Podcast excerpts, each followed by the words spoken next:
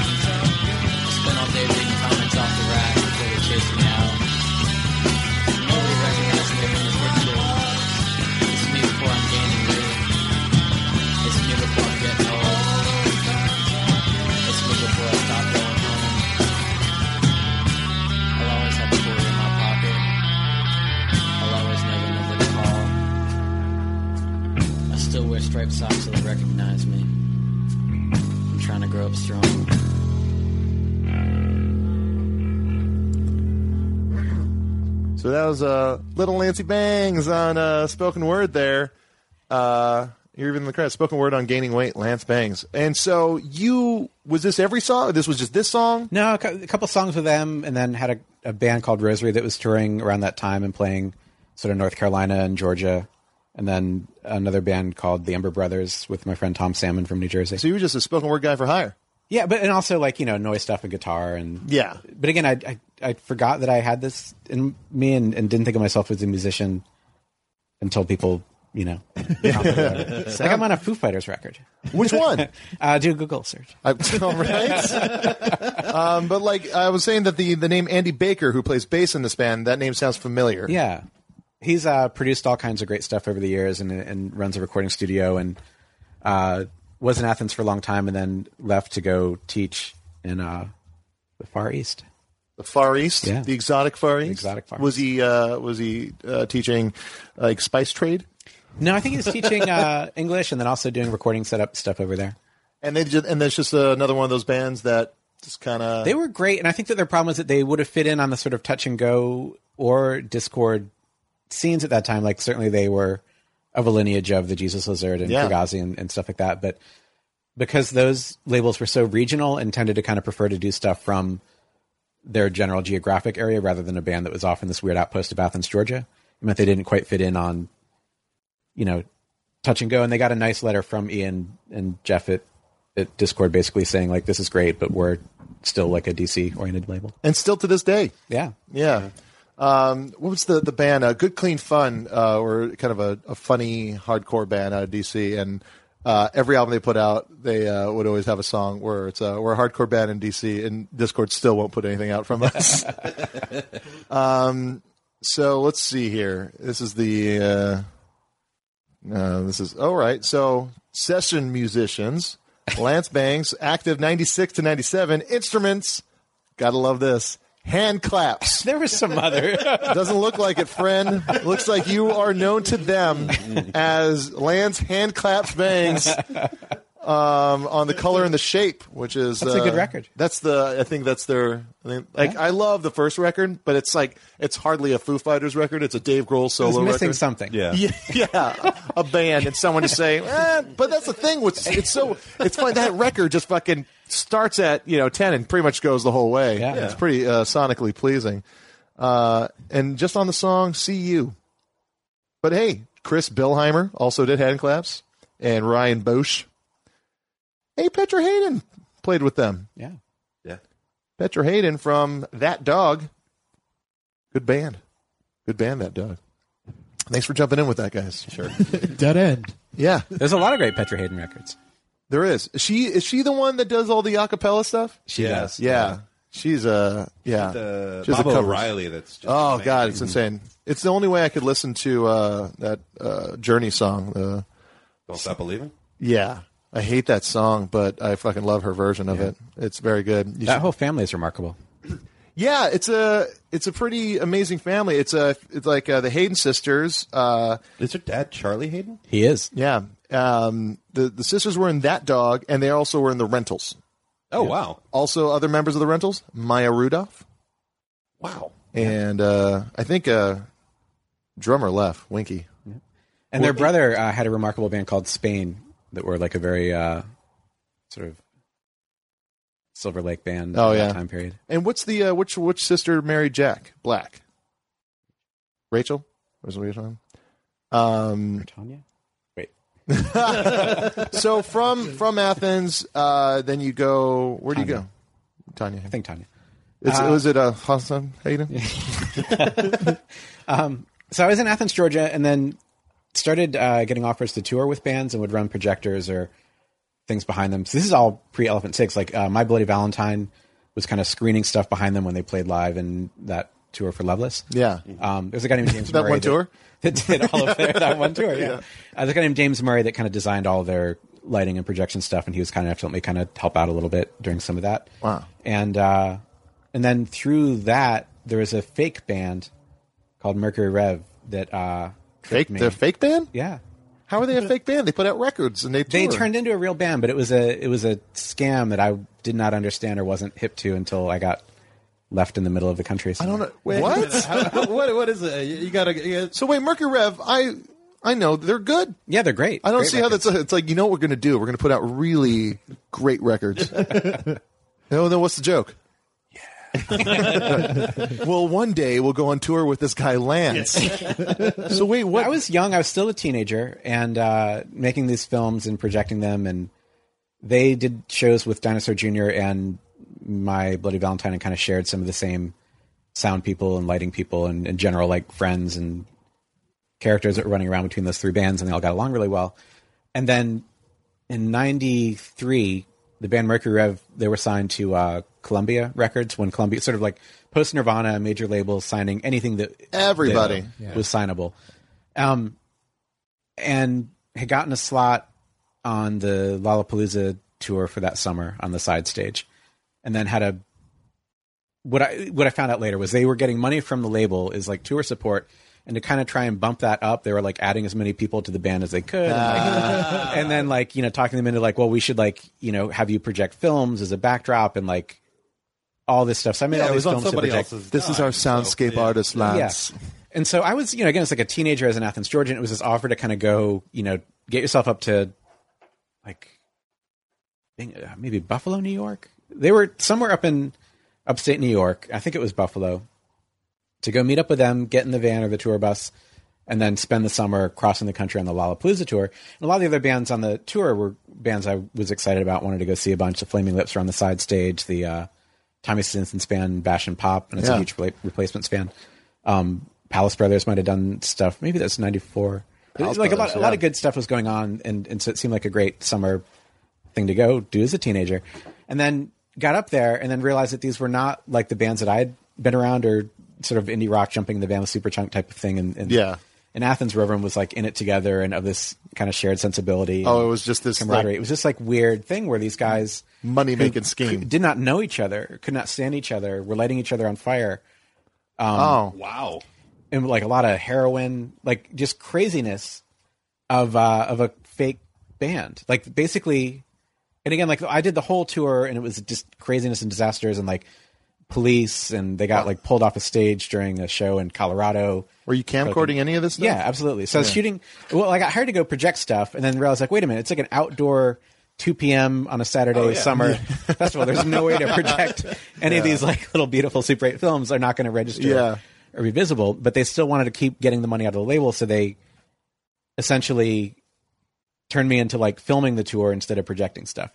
So uh, I grabbed some Super 8 film stock and some And a 16 monster was born. and a monster was Yeah. born and a camcorder and kind of made this weird transition where it was like, well, wait, but how, you know, I don't know if I can alone like really make this all make sense or cover it coherently. Um, but Wow. we started the tour by kind of going to this. I'm pretty sure it was Buffalo. Let's just commit to that as the name of the city, and hopefully, if, I, if I've got it wrong and it's somewhere else up, upstate, then we'll correct it. But I think it was Buffalo. You know what? We won't. Yeah. All right, fair enough. I gotta So wherever they were based, not. it was a region that a lot of marketing companies test out things before they go national. So like soup at McDonald's or pizza at Kentucky Fried Chicken. Super I've- I've McDonald's heard of these is one of my magical favorite bands. Hello with Super McDonald's. Go it's fuck you done. One of these like markets that it's been decided that you go test out products before taking them Right. national. So they had all these things like that, and they had these like giant, massive supermarkets that were also a million other things before that turned into the sort of Walmart, Fred Meyer template around other places, Right. Where you would go into it was a grocery store, and they also had hunting rifles and yeah. and everything else.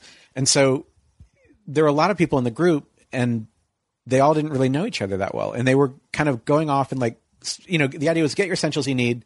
We're going to be on this bus. We're trying not to stop. We're going to drive for three days straight, and then just get to Canada, Vancouver, and like lock our do a lock in basically on the bus until we arrive there. Oy. Yeah. And uh, so they were just kind of you know getting granola bars and bottles of water and whatever you wanted. And then people were realizing that other people were getting like magazines. So it's like I'm going to get magazines. And then someone was getting a hair dryer. It's like, well, if she's getting a hair dryer, that's like fifty bucks. Why don't I? You know. So this one, one member started buying guns. And and the other people were like, what the fuck? Like, I don't want to be locked in on this while we're all on drugs and you have guns. Like, it's not a good scene, you know. And there was a guy that had a drug debt to them that was forced into indent- serv- indentured servitude selling T-shirts named Tomcat. Jesus Christ. and so um, it was like a much gnarlier, darker scene that I was again coming from this kind of like Yeah. progressive like merge records. Like, type The of harshest drug is background. mushrooms. Exactly. Yeah. yeah. So I was like out of my depth and out of my element. I was you know a good ten years younger than these people because they were all like weirdly older. Basically, like what had happened was that I'll just jump ahead to the kind of revelation that happened when they debriefed me once the whole tour had fallen apart and the band was basically imploding at the end of it was that one great smart guy, Dave Fridman, who produces all kinds of amazing classic records now, there was a program at this school upstate in New York, like SUNY Purchase or whatever the school was up there that they're going to. SUNY Buffalo, maybe? Buffalo. Let's commit to that. that, that he had access to like a recording studio and that your class project or assignment was you had to like make these series of recordings and then turn them in. And that he kind of went around and like found all the interesting kooks that were floating around the world at that time and like, oh, this guy, this woman here plays flute. She's really cool. This guy has a jazz master guitar. Why don't we get him to do some Dinosaur Juke oh, kind of stuff? man. And then, like the kind of the weird kid that booked Sonic Youth and Dinosaur Junior shows when they played the student center, like he wanted to get on it too, so he did some spoken word over the top of it. Like there's a lot of that of people who did not get along or had not ever met, and so Yeah, so he had this stockpile of Yeah. all sorts of different people. that and he so many people had not heard the whole thing put together. It did not sounds know just that- like the the Muppets band. Yeah. it sounds like the Electric Mayhem. and uh, and so he did a remarkable job making that that kind of first recording for it, and then uh, a guy named Jonathan, who was a guitarist, he happened to hook up with the Flaming Lips around that time and, and was like a fourth member of them playing guitar and touring, like maybe 90, 91, 92 kind of era. And then I- that relationship ended. I think they kicked him out. I don't want to, you know, misstate or Yeah, yeah. whatever, but they like, buffaloed him out. his time being part of the Flaming Lips ended, and uh, he was looking to get himself, you know, set up to do whatever. And because he had sung and written some stuff on that mass tape Yeah. kind of thing, I think he sent that around with an explanation of like, I sing on song four and do the guitar on song eight, you know, kind of thing. but it, you know, that got taken off of the cassette or got forwarded or passed to someone else and ended up in the hands of Rough Trade Records in the UK, who heard it and were like, "What's this crazy song where like the the stereo is panning extremely left and then right, and the sound's kind of blowing out, but then coming back again, and there's a flute loop, and then this like great riff comes in, and then all of a sudden it sounds like Sonic Youth, and then it turns into the Who. This kid just passes it on the drums like Keith Moon, and then there's a spoken word part, you know, and they got excited about it, and because it was this pre-existing thing, like this is a proper 24 track, two inch tape recording of 10 songs or 12 songs in a row like this is a finished work. You don't have to, Yeah. you don't have to like start the process of send us some demos Right. and then we'll take it from there. Yeah, you just put it And out. so they decided to put it out, and then right as they were pressing it or had pressed it, Rough Trade went bankrupt. So there were whatever you press at the time, maybe it's five thousand records or four thousand cassettes or whatever, like the guess of Yeah. Yeah. what you could sell being on 120 minutes one time was. Rough Trade in the UK had made all these things and then fell apart, and so like it hurt bands like Galaxy 500 that were you know on Rough Trade at that time. Maybe Mazzy Star was another thing that was Yeah. in that world, but uh, for Columbia massive entertainment thing that had kind of missed out on Geffen signing of Sonic Youth Nirvana things in 1991 when they were trying to catch up in 92 it was like okay here's this thing that got reviewed in the NME and it Yeah. exists and we know that Rough Trade just went bankrupt we're going to buy up those 5 or 10,000 copies of that thing and then that means we already have a a band in place that is on our Right. catalog that's Yeah. from the underground From world. their their point of view, they just skipped Yeah. six months. They Yeah. skipped six months. And so Yeah. I'm pretty sure that's what happened. And so this thing kind of got reissued or, you know, put onto CDs or whatever. But, you know, it had the artwork, it had the mastered all done. songs in a row. you Yeah. know? But the problem was that they did not exist as a going concern as a band. And so I think that there might have been one step that I skipped in the story where someone from the label in the UK, the rough trade person, wanted to come see them or check them out. Was like, "When's your next show?" And the guy that had answered the phone call, Dave Fridman, was like, "Ah, uh, we're just off like, Oh, we just did a bunch. Uh, in here. we did a bunch in Canada. yeah, had like named off like the local kind of blues Yeah. bar in in this upstate New York town, and then had to TGI kind of like, Fridays. really? yeah, we're crazy. and then had to start kind of like tracking people down and calling them to like, all right, like, do you know where that guy lives? You Like, had to get the band back number? Like, together. Oh, wow. Get them like Oh, wow. together Like- for the first Yeah. time. Like they, This is like the many of them had, I, I swear, many of them had not met, did not get along. It's like that guy, he's a junkie. I don't want anything to do with him. Fuck you. Like there was that kind of thing. You know, like not the fat guy. Like it was like that. and so it was really gnarly. So they. uh they you know got together played this one kind of weird showcase show for the person who's uh, you know great and then like put out the record.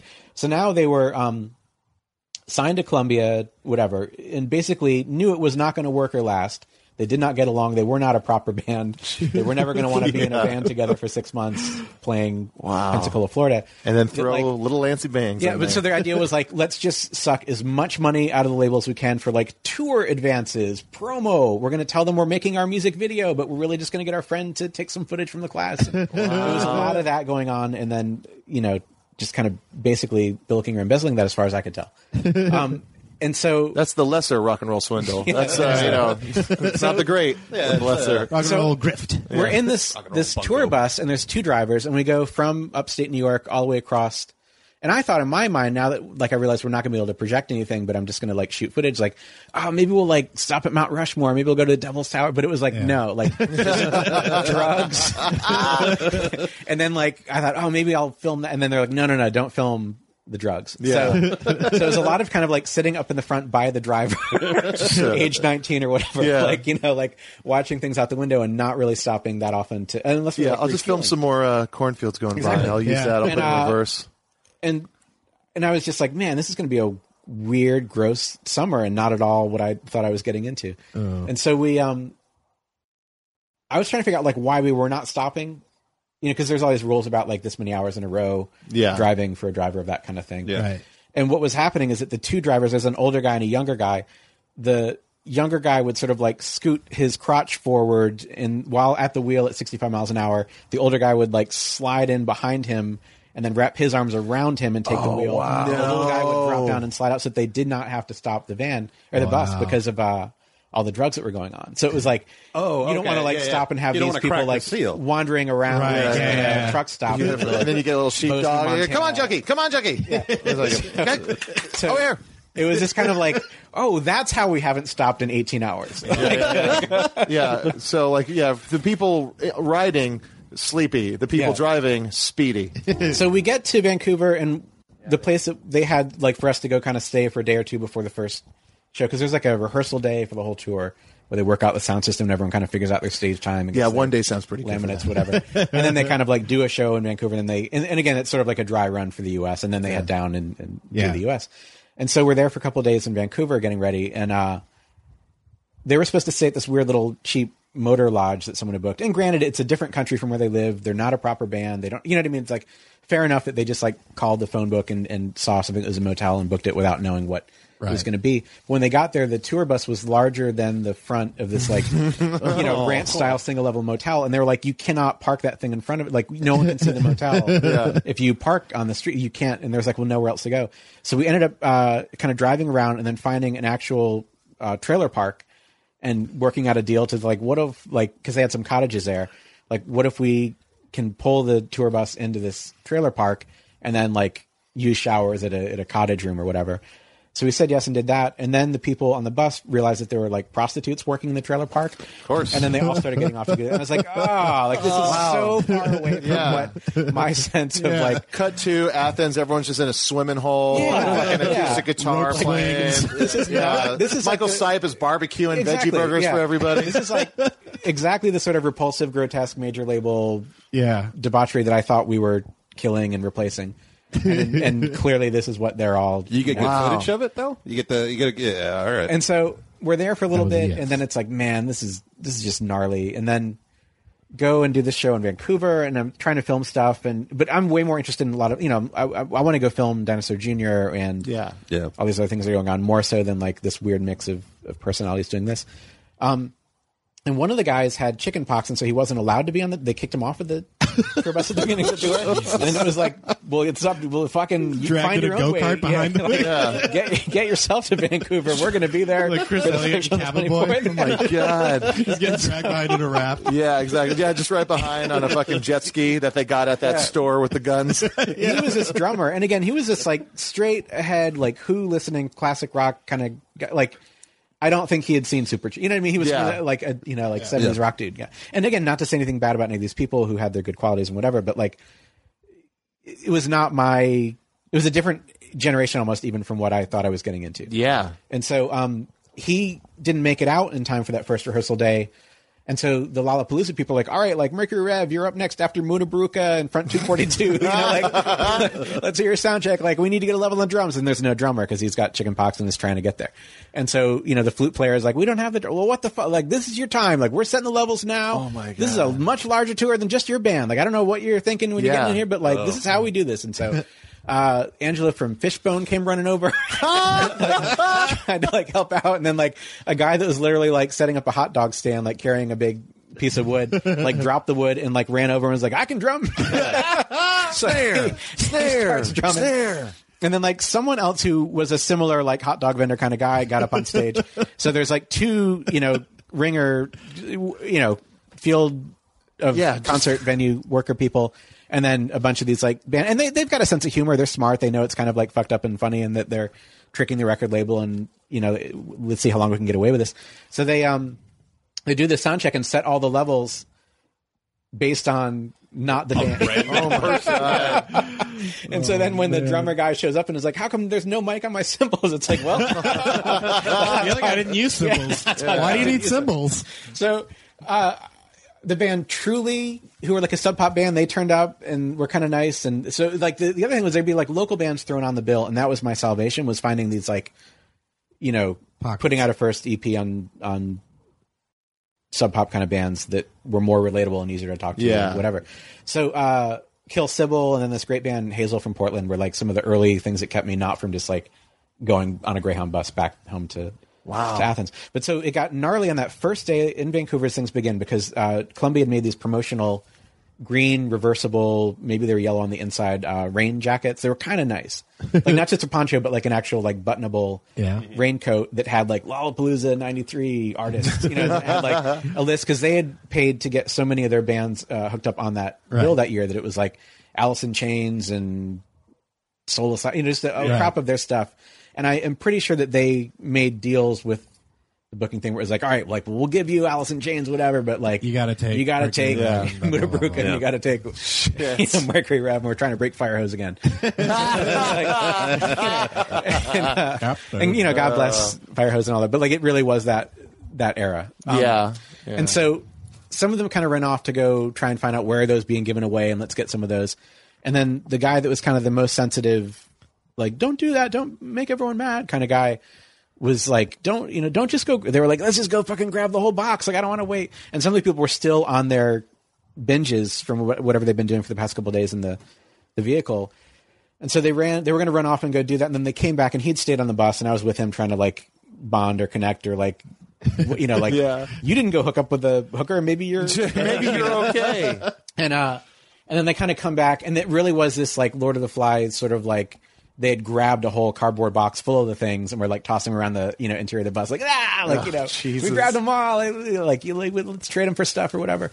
Um, this is all pre eBay, but like there was a sense that like these were you know worth fifty bucks in Yeah. some Yeah. exchange of pot or whatever they were going to be. Um, and so he gets really flustered and is like, "No, like you're ruining the whole thing." And then they started making fun of him. And when someone has an unfortunate thing of like, this isn't the way it's supposed to go down. yeah, man. when you when you can start making fun of someone's idiosyncrasies and like ooh and like talking like them back at them and makes yeah. them Yeah. more upset. Like oh Neil, oh with the glasses, shut up. Like oh with the glasses, gla-" you know, like shut up, man. You're Like, it just- getting him now. totally turned into that. And then uh, everyone that sort of had their minor resentment, resentments built up or petty grievances against the drum guy or the flute player or whatever, it just turned into this giant scrum of like pushing and shoving and hitting. It's a kind of a small area, like the front of the tour bus where there's two benches Yeah. of seats facing each other and then like a little walkway in between. Yeah. And so there's so many people in this group that everyone's like kind of wedged there with this little alleyway and he's kind of a big guy and standing up and trying to, but this is not, we're going to get kicked off the tour and then it's going to be the end of everything. And, um, and it like people are like, "Ugh, ugh," and then like kicking and, and pushing and then people ended up on on top of each other and we're getting in cheap shots like under the like, like oh, like, and then I got kind of pinned. I thought it would be kind of like I should shoot this or film this, you know. And so I'm rolling on a camera, and then one of the big people lands on me, and again I'm 19 at the time, and then someone pulled out a lighter and lit the bottom of someone else's corduroy pants on fire.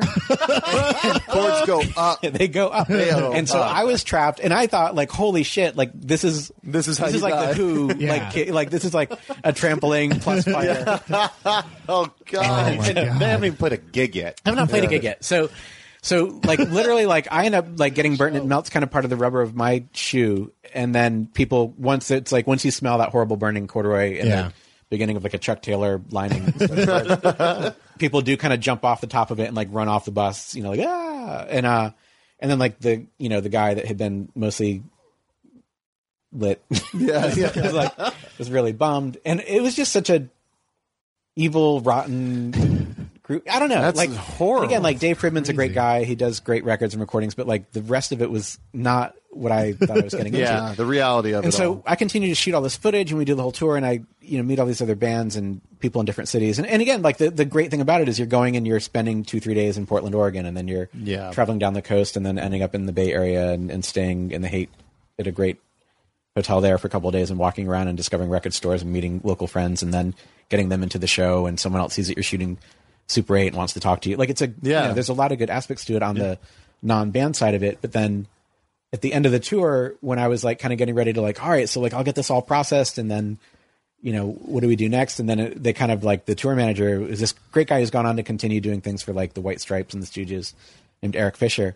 He sort of like broke it down and was like really and It was like there is no band. Like th- this is a, you know what I mean? Like these people are not going to hang out together or Yeah. continue in this formation, and and like your footage is not going to get processed. Like we we told the label, you know, that we needed fifty thousand dollars or whatever to do visuals, and then we took that money and and we gave you that per diem. You know, it's like Oh no! Jesus so Christ. it was that sort of a thing. And so, uh, again, I, I kind of like caught a Greyhound bus back to Athens, Georgia from there. You know, and I ended up with like some camera gear and some footage, but most of it is still to this day in a basement. uh, No, not, not in a basement, underneath the bed of a guy named Microwave.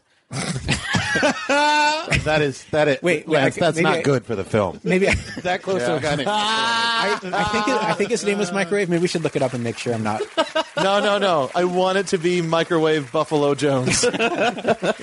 Um, but anyway, it ended up like under his bed in a box in his house, unprocessed, with all my handwriting on it. And the reason I know this is I went back up to go shoot an interview with him for this Anton Corbijn documentary because they ended up like you know they got rid of most of the people and kind of rejiggered things, but kept taking advantage of their deal with with Columbia to kind of get the advance for the second record. And, and, uh, and so some version of them continued to make a couple of records that are great records. Like they they you know all those recordings like there's Yeah. great material and good songs and there's a song I Beautiful love called "Car Wash Hair," and and there's a line in it about like you know getting in the van, and if you're not in the band, doesn't mean you're square. That I completely like identified with. Right Yeah, yeah. How can you write this beautiful, sensitive song about this feeling that I'm happening, and then you're you're lighting me on fire? Like, you know, like. Oh, but anyway, um, you know, great recordings and, and really great stuff. And, Yeah. and they ended up like making this absolute classic record in 1998 at a point that was like, you know, just maybe two of those people in a different formation and completely different sound. yeah. Made a great record in the late 90s that became huge in England. And they were like, you know, a festival band over there. Again, like this is a t- completely different. Yeah, this is this wasn't Yeah. the, those weren't the people you were with. It Yeah. was just something I mean, one or two of those. yeah, but like around. yeah, but the, the, you know sometimes the the uh, the combination Yeah. of people can make other people completely different. Totally. And so the Anton had directed a music video for them at that sort of like high water mark for them, you know, around 2000 or so.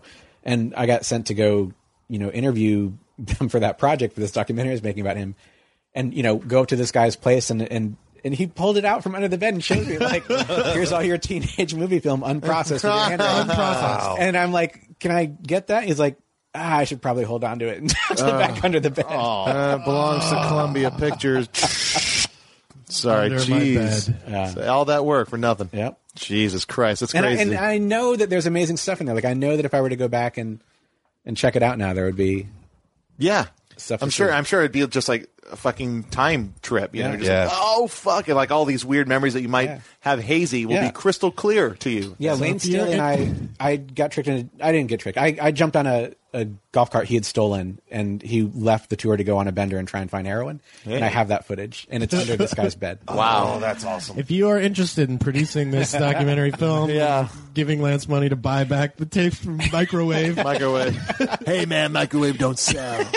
We should Let me tell you his something about microwave. Name. We should look up his name because if it's not microwave, it is something similar. who's the other guy? The guy in Athens? There's Microwave. This is the new one, and then there's a guy in Athens named what? Wait, not baby. So what- what am I No, looking he's up, in- Lance? He's in Baltimore. Uh, Mercury Rev. Grasshopper. Oh, Grasshopper. I like Microwave better. Fuck that.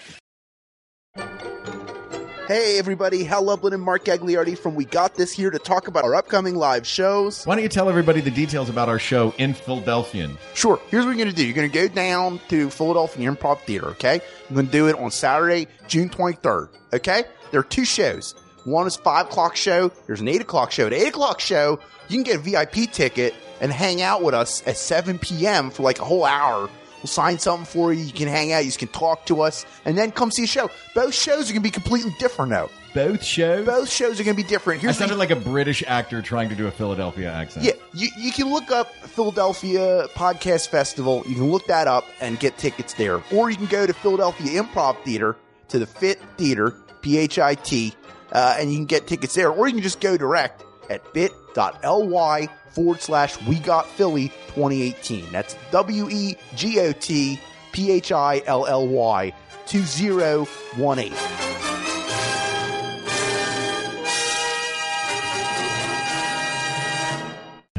But uh, this is uh, uh, Roswell Kids version of Roger and Bob went out that day. So please Went enjoy out it. that day. Oh wait, you do that the week. jam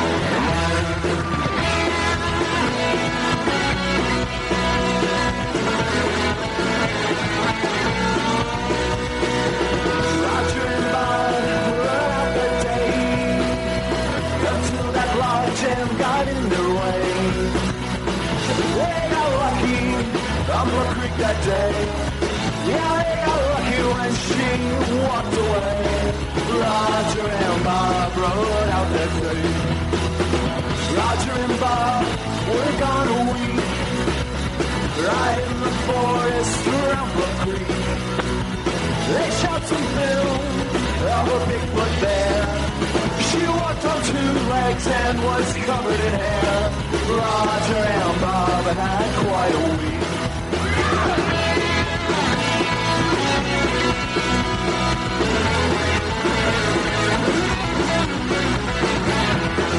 Got a call on the telephone. Roger and Bob, they stopped by his home. They told him about their good luck. And Roger said, I filmed that son of a buck. Al got a call on the telephone. John and Renee, they came down to see just what those cowboys filmed at Blood Creek. Made maps of the site complete. Jim McClarin walk in at his feet. Yeah, John and Renee, came down to see. And Bob Titmus, he came out to cast. The tracks left by Patty first and last. Cause they showed movements of a flexible foot. They all were perfect, but they were worth a look. Bob Titmus came out to cast.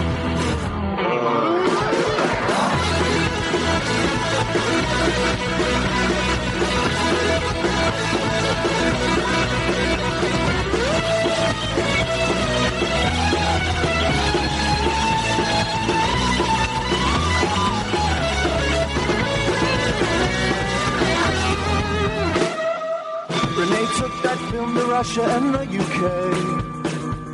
He showed it there to see what they had to say. But those Londoners, they looked down their nose. But those Russian scientists, they looked very close. Yeah, they took the film to Russia and the UK. That film got shown on the TV. It got written up in magazines like Argosy. It made an impression on our conscious minds. It made an impression of the lasting kind. The film got shown on the TV. Roger and Bob, they rode out that day. And their lives changed in every way. Well, so did ours, cause we got to see a living Bigfoot walking tall and free. Oh, Roger and Bob went down in history.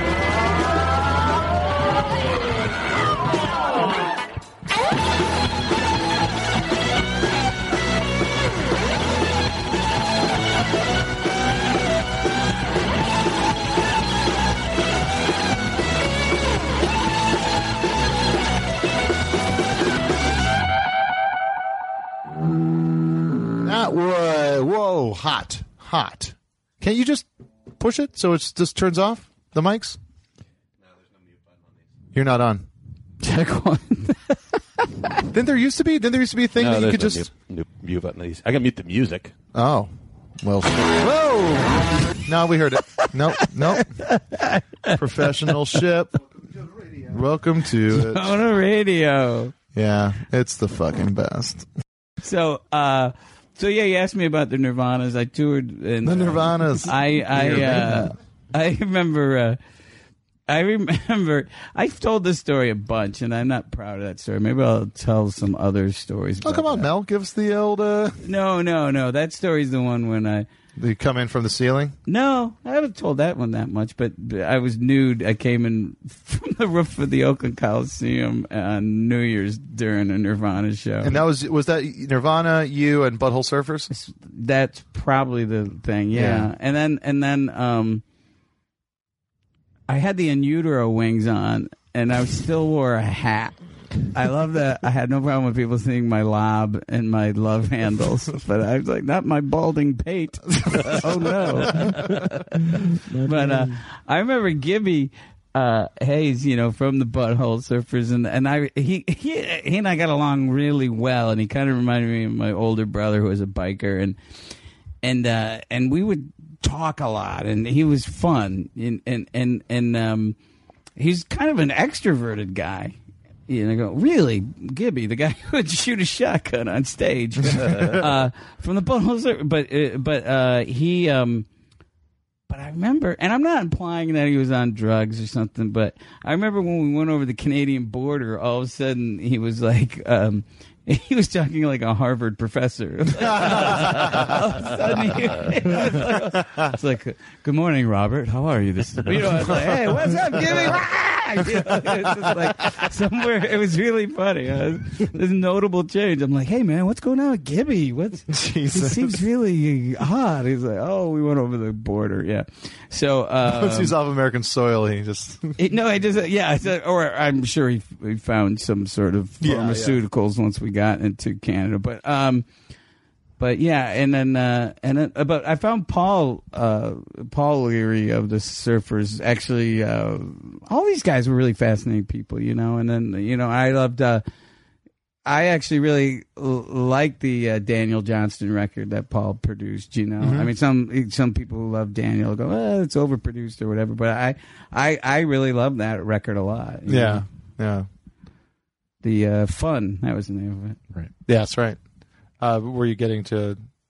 What you want more Nirvana? no, was I thought. Sorry, to- no, no, Oh, no. a It's funny fine. story. I, thought you were know. saying you were going to go into something. Yeah. No, I mean sometimes uh, you know I I could the pers- more personal side of things was just it wasn't like a you know Kurt Cobain and myself were BFFs, but I did I did have a few nights on that tour where I would spend all night talking with him, and I think people have this perception of him and my little time I spent with him. You know, I I, I did feel like sometimes this whole his junkie mystique was uh, I'm not going to it was totally played up. Sometimes like, you know, people would come around suddenly his shoulders would slump and he would act like he was out of it and then as soon as people left he would just like come back and we'd be hanging out. Oh, you know, wow. You know, and uh I, and this isn't even that fascinating of a story, but I remember when we were in Chicago, uh, it was kind of crappy weather, and we were trying to get. I think he was trying to get cigarettes, and we just kept going from one fancy high end bar, restaurant, and hotel to the other, and they were going, "Oh, no service," and they were just, like, "Who are these hobos?" Oh, you know? Jesus. Like I had a big long beard and long hair at the time, and then he just looked like himself. Like, hey, look, look at these, look at these, look at these two palookas out of here.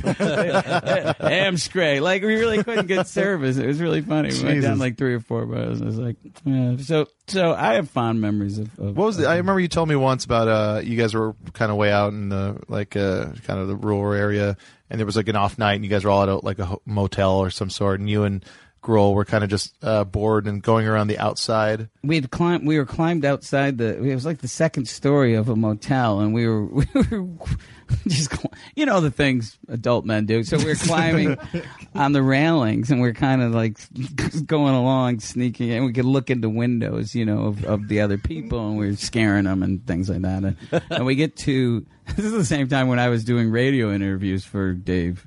Oh, really? Yeah, yeah, yeah. Because no one knew my voice, uh, no one knew his. So I call in and go, yeah, you know, when I was in D.C. and I was in, and I was in the Scream, you know, we were we were more hardcore, but and so. um Oh, so I always thought that was kind of interesting. I remember, and then coming into Kurt and Courtney's room, and we're looking in there, and there's the two of them, and they're drinking tea, and they're watching television, sitting at the end of the bed. And I was like, "Yeah, there it is, you know, Yeah. Mr. and Mrs. Grunge." You know, that, was, that would have broke a lot of hearts. Yeah, know. exactly. What? They- Why aren't they partying? Why aren't they partying or fighting or fucking? It's just sitting there, just like, uh, yeah, I, I, I a couple of indie rock dorks. Just, What's that? Just a couple of indie rock dorks. Just fucking- yeah, it's very uh, very sweet actually. I um, but I've always had kind of a, more of a connection with me, music than than than comedy. W- w- When I was a little boy, I was obsessed with comedy.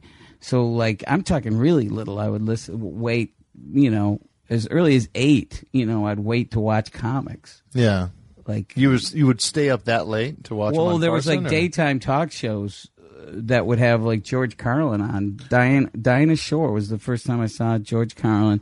Came out, did his poem, his hair poem, and I, I was eight, and I said to my mom, I said, "What does that guy do for a living? Like, what's his job? Like, how does he make money? And she goes, no, that's how he makes money. And I was Hmm. like, oh yeah, that's great. you know, I'm already skipping school acting. That was it. It was like that was it. You know, but then. uh so I was really into comedy, but then by the time I was a teenager and I started performing comedy, I was kind of on the other side. Like I was kind of taking the piss out of it. You know, my heroes were Andy Kaufman and Steve Martin and and Python and stuff like that. You know, so so I wasn't too concerned with with letting people know me, and I also just thought it was funny to fuck with people. You know, go on stage, act real menacing or weird. Is that how the, the the, character of yeah. Bobcat came about? Yeah, you know what's interesting? The character Tom Kenny reminded me this the other day was it was a sketch we did, and I was this guy who had seen Bigfoot, and I was terrified. Jesus, wow. and I come in, and I go me me me me me me, me, me, me, me, you know, and I yeah. talk about my brother and I we'd seen Bigfoot. You know,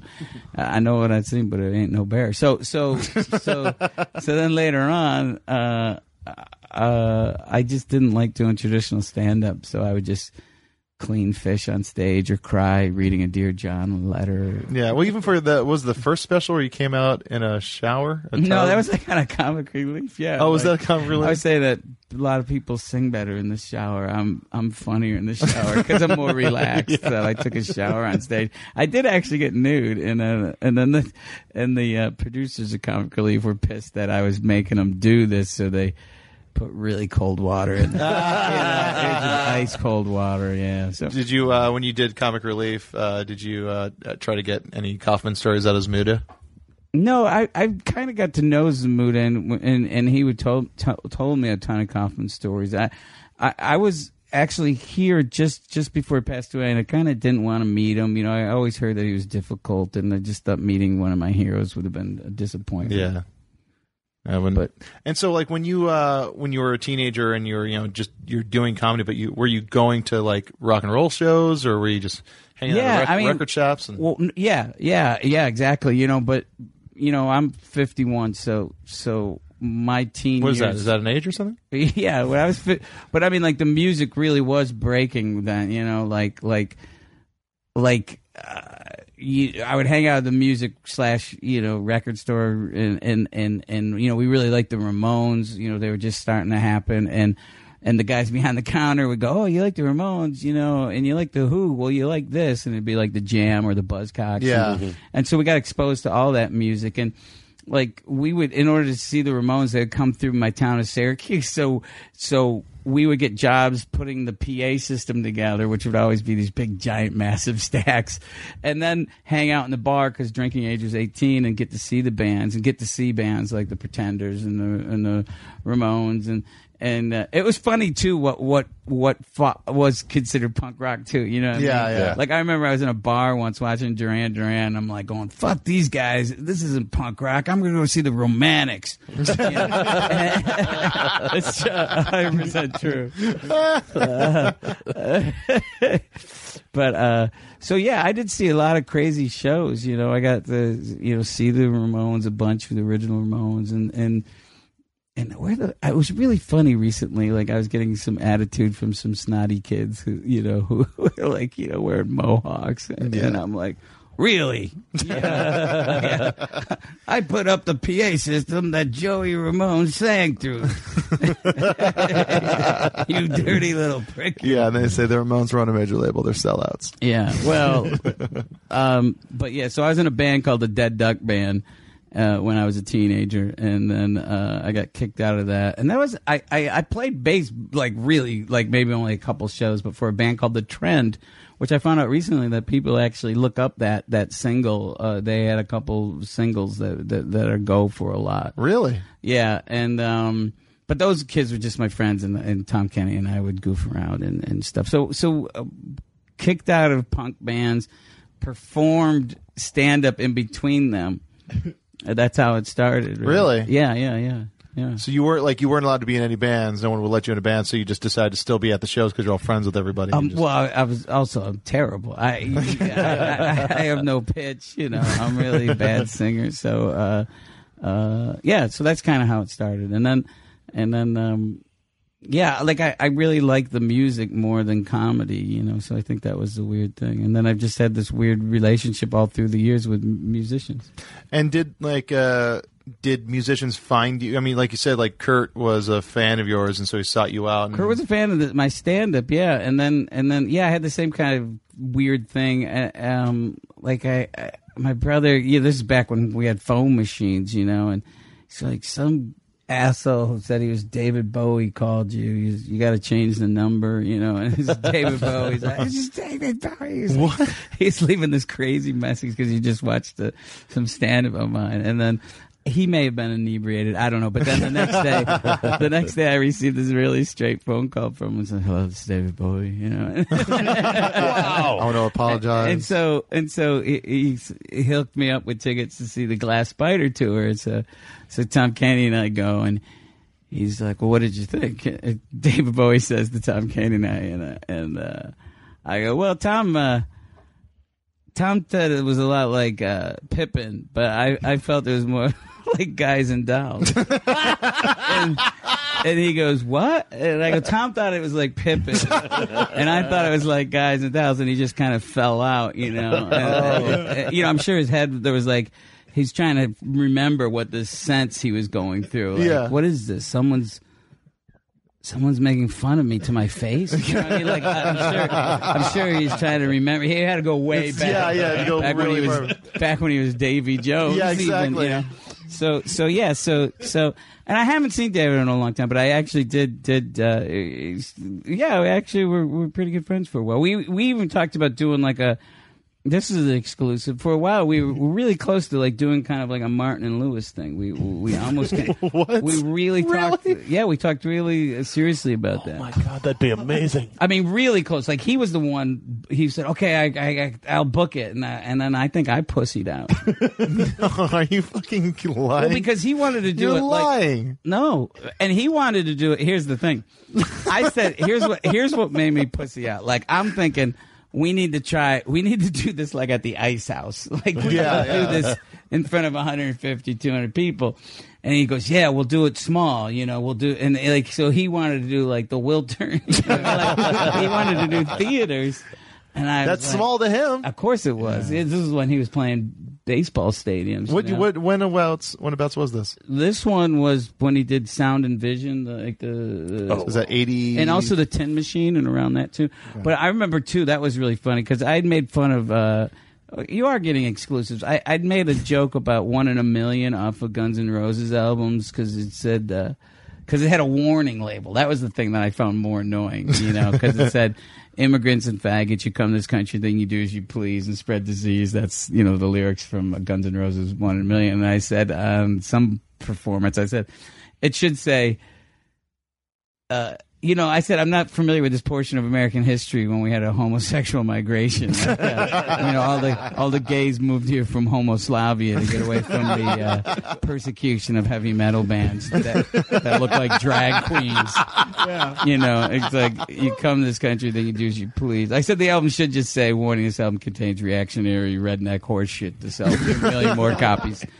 And so Axl Rose and Rolling Stone said, "Who's Mr. Bobcat Goldthwait? Fuck him," you know. Oh god. And then I said these these stories are so dated that I said on our studio hall, I said, although I do find him quite attractive, seeing that IV drug users are in a high risk group, I think I'll pass on.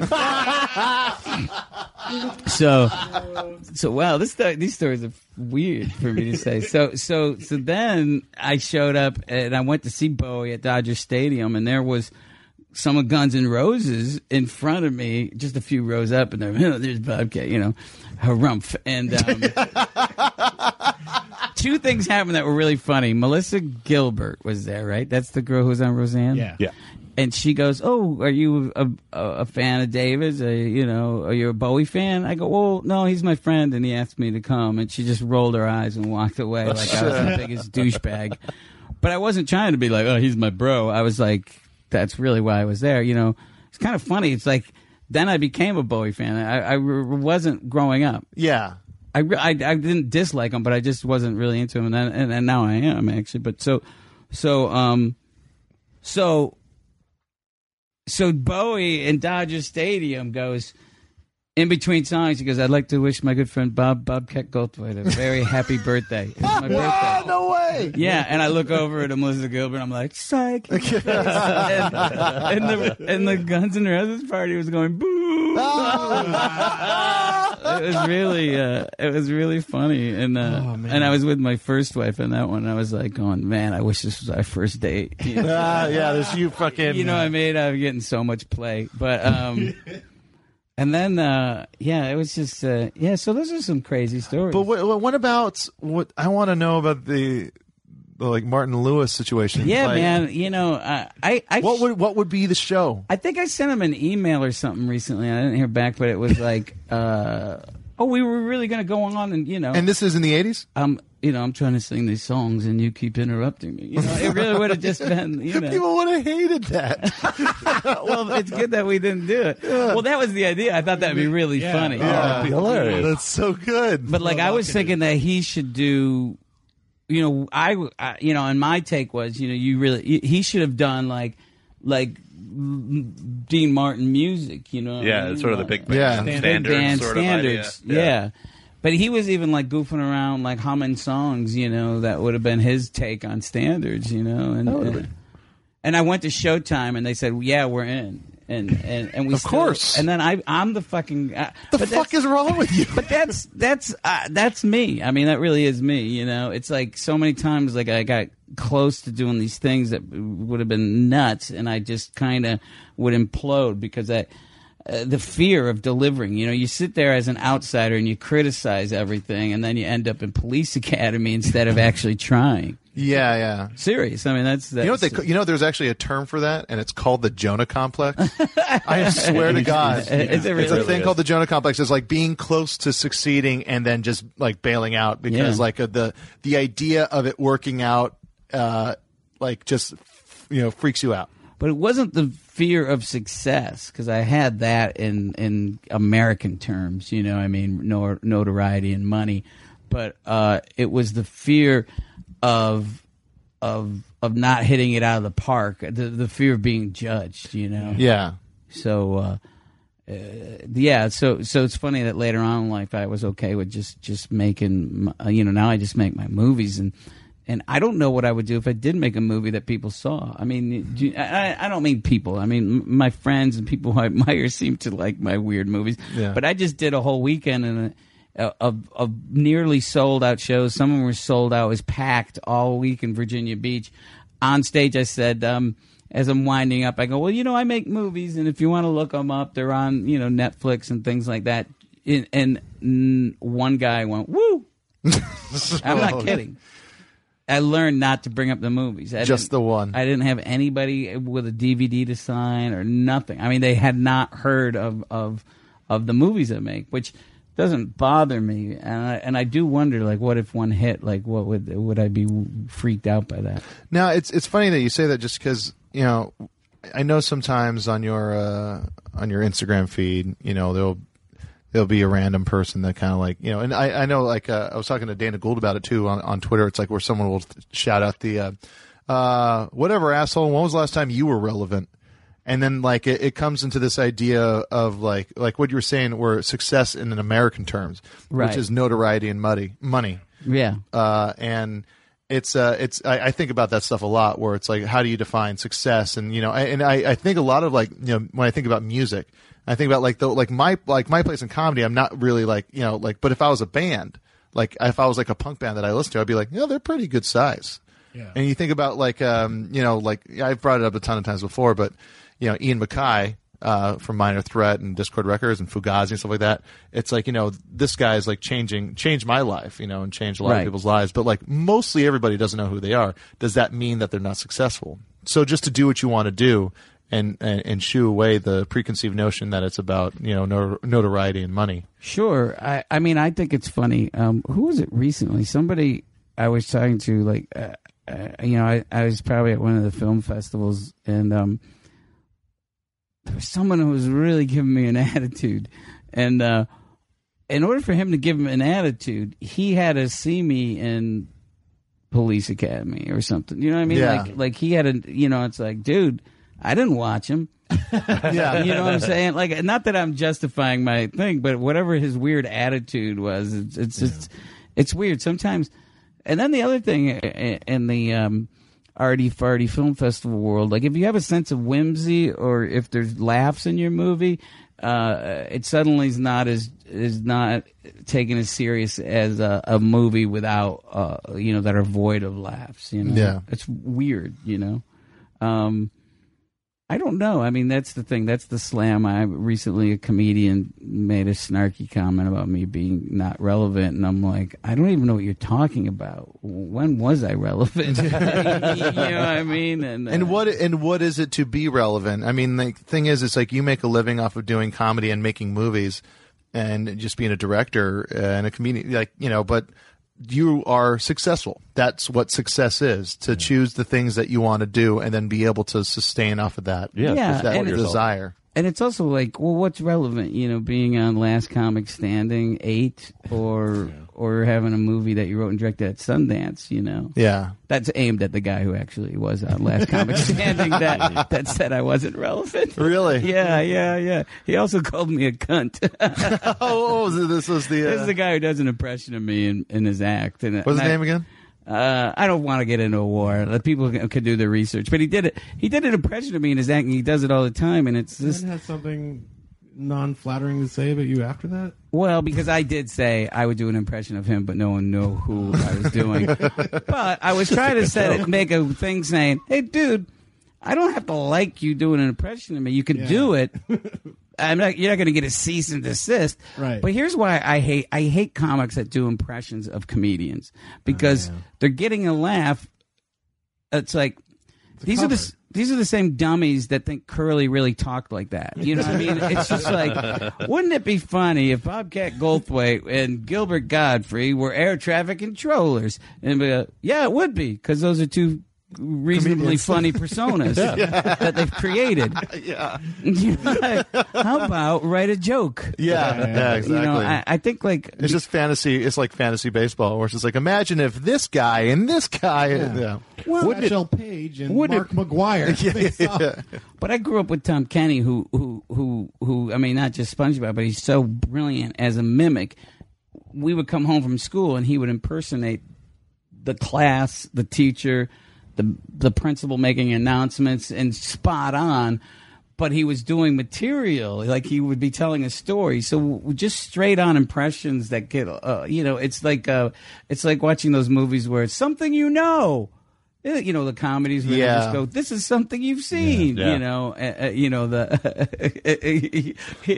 that kind of comedy. You know, Yeah. Yeah. Yeah, well, you can buy on window dressing. You're like, oh, that's that's that's a party trick. That's not necessarily comedy. exactly. Yeah, And- and there, there's there was this you know kind of a, a Dane Cookie kind of like uh and he did it you know early on, but it was just it basically it's like uh we all remember this thing right? Remember this thing? Yeah. You know, it's Yeah, uh, and, we're and no one's no one's laughing at a joke. They're going, they're going. It's like it's the sound that comes out of their mouth when they're like remember something. They go, yeah, I remember Lite-Brite.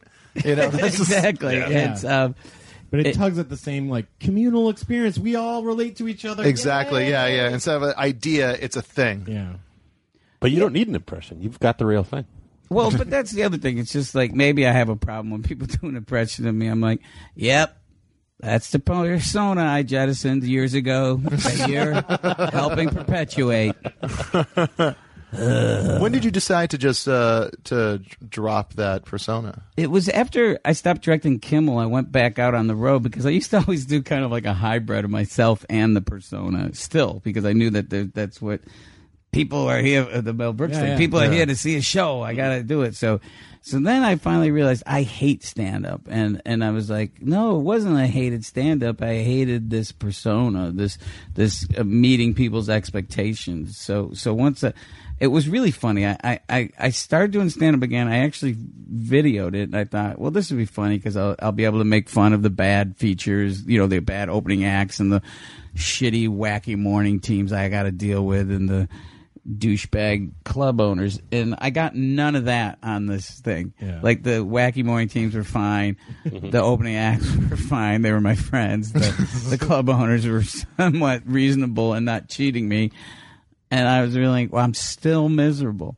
and then I realized it was it was this persona, you know, that I had to kill it. So I actually do have that on camera. The night I said in a club that paid money to see me do stand up, that I I had to go out there without the character. Wow. Oh wow. But I, I didn't do anything with this footage because it just felt so masturbatory. But you know, I, I, you know, maybe my daughter will make something out of it. You know, or- What, what did so did you have to? I mean, when you do that, how do you rebuild? Do you go out and say like, I, "Oh, I have 20 minutes I can do without that character," or Or can you still do that material can you without still the do voice? that? yeah, there was enough with enough material that I said, "Hey, this is my voice, and I got to do it this way." And there's people going, "Do the do the voice." you Still know? happens, right? Yeah, What- yeah, yeah, yeah. But did you did it fun when you were writing after that? Was it easier or was it harder because you didn't have the character anymore? Like, was it easier to say like, "Oh no, I've had these thoughts and now I don't have to put it through the character"? No, it, it, it was just as hard. But then recently, something hit me on stage too. Is that so many of these people have this expectation. So I don't deliver that. But if I actually do crowd work and not nasty crowd work, if I just do really kind of friendly crowd work, the crowd goes crazy. And I know, and I don't rely on hacky things, but if I actually just dig around, it's almost more like what Paula Poundstone would do. And I dig around and dig around and they'll go, Oh, that was a great show. And it's like, well, of course it was about you. I, I want you to. I want you to tell the uh, you know because that you said that's happened a lot to you where you do the voice, do the voice, and you recently did a show in Denver. Uh, not too long after the uh, sh- Oh, I uh, know what you're talking about. The, Yeah. the people wanting the voice and They were they were in the. I know what you're in- talking about. Yeah, can you and tell this that? drunk woman's heckling in the back because she's mad that I'm not doing the voice. And Yeah. she, and she finally because everywhere you go, by the way, like like you're getting a heckler and you go and you make a joke about it or try to shut him up. The guy go, "Well, you're in Jersey or you're in Alabama." Like people think that's an excuse for the. So this woman goes, "I'm from Aurora," and I go, "Of course you are. You've learned not to sit in the front anymore."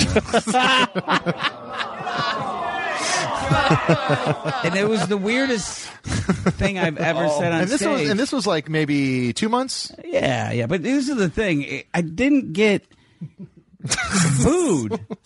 It was more like it was more like when you know, like native people see a plane and they and then you'll say, "Did you see the plane?" They go, "No." No. It was- and then other Yeah. it was like that like like some people went ah but a lot of people just pretended they didn't hear it it was like we like you Yeah. and we're not gonna let that in you didn't say that Not gonna laugh. Not gonna. Uh, well they didn't they just just we're gonna just treat this moment as a it didn't happen and then we're just gonna move on Oh man! All right, we're gonna break for a song from the Uncluded. It's a song off their new album Hokey Fright called "Delicate Cycle."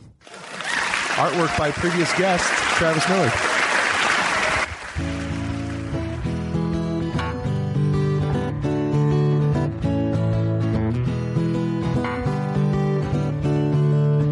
Could take my finger off, old dog, old trick, new twist. Like actually take the finger off, wrap it in a blanket as he would a severed horse head. Mail it to a friend you wanna pick pinky swear more with. And should they need a forearm or something they can practice drawing skulls on, cut it from the shoulder while the sore's warm. The full appendage really make a world of difference. Included two or thirty teeth that chew at all your critics. Thirty-two would have been perfect. Two were casualties of hits. I always wanted radder things for Christmas. The rest were cool. I'm shipping out a torso with the AM. You should learn to hit the organs every time at 40 paces. It's important. I can't explain why now. By the way, legs in a crate delivery by today. If a uniformed man knock knocks on his document, you shouldn't have to walk out to the mailbox for the other shit. My mom was a lunch lady when I was in elementary school.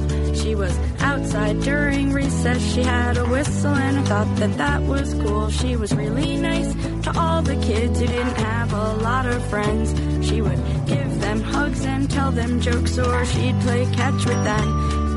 My dad worked at the laundromat, which was really cool to me. I'd get to open up the washing machines and clean them out and collect the money. And I'd open the soap dispenser and put new little boxes of soap inside. I knew how it worked and I was good at it. And filled me with a sense of pride. I would meet all kinds of people there and I would look them in the eye. And I'd say, Hi, excuse me, but do you mind if I shine the glass while your clothes dry? Yeah, my whole life is a delicate cycle, delicate cycle. My whole life is a delicate cycle. My whole life is a delicate cycle, delicate cycle. cycle. My whole life is a. Delicate cycle.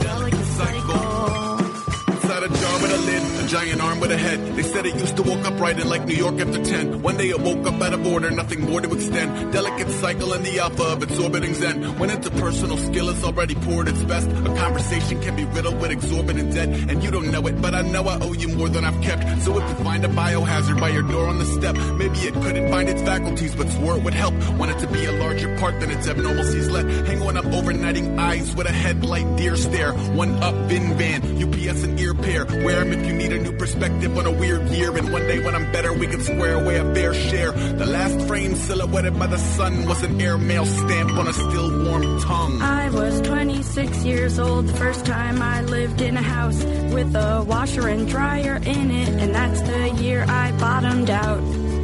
Maybe what was missing was the sense of community that comes from hauling your big old load out in public and airing your dirty laundry in the company of other people who also don't have the amenities at their convenience in a home that's so set up that they never have to leave. I miss the smell, the dust, coins, the trust, the squeaky carts, the vibrations, the bucket full of bleach, the dryer sheets, the old payphone, the giant sink. I'd watch my daddy mop the floor, and my heart started with a quarter. I'd watch my daddy mop the floor, and my heart started with a quarter. My whole life is a delicate cycle, delicate cycle. My whole life is a delicate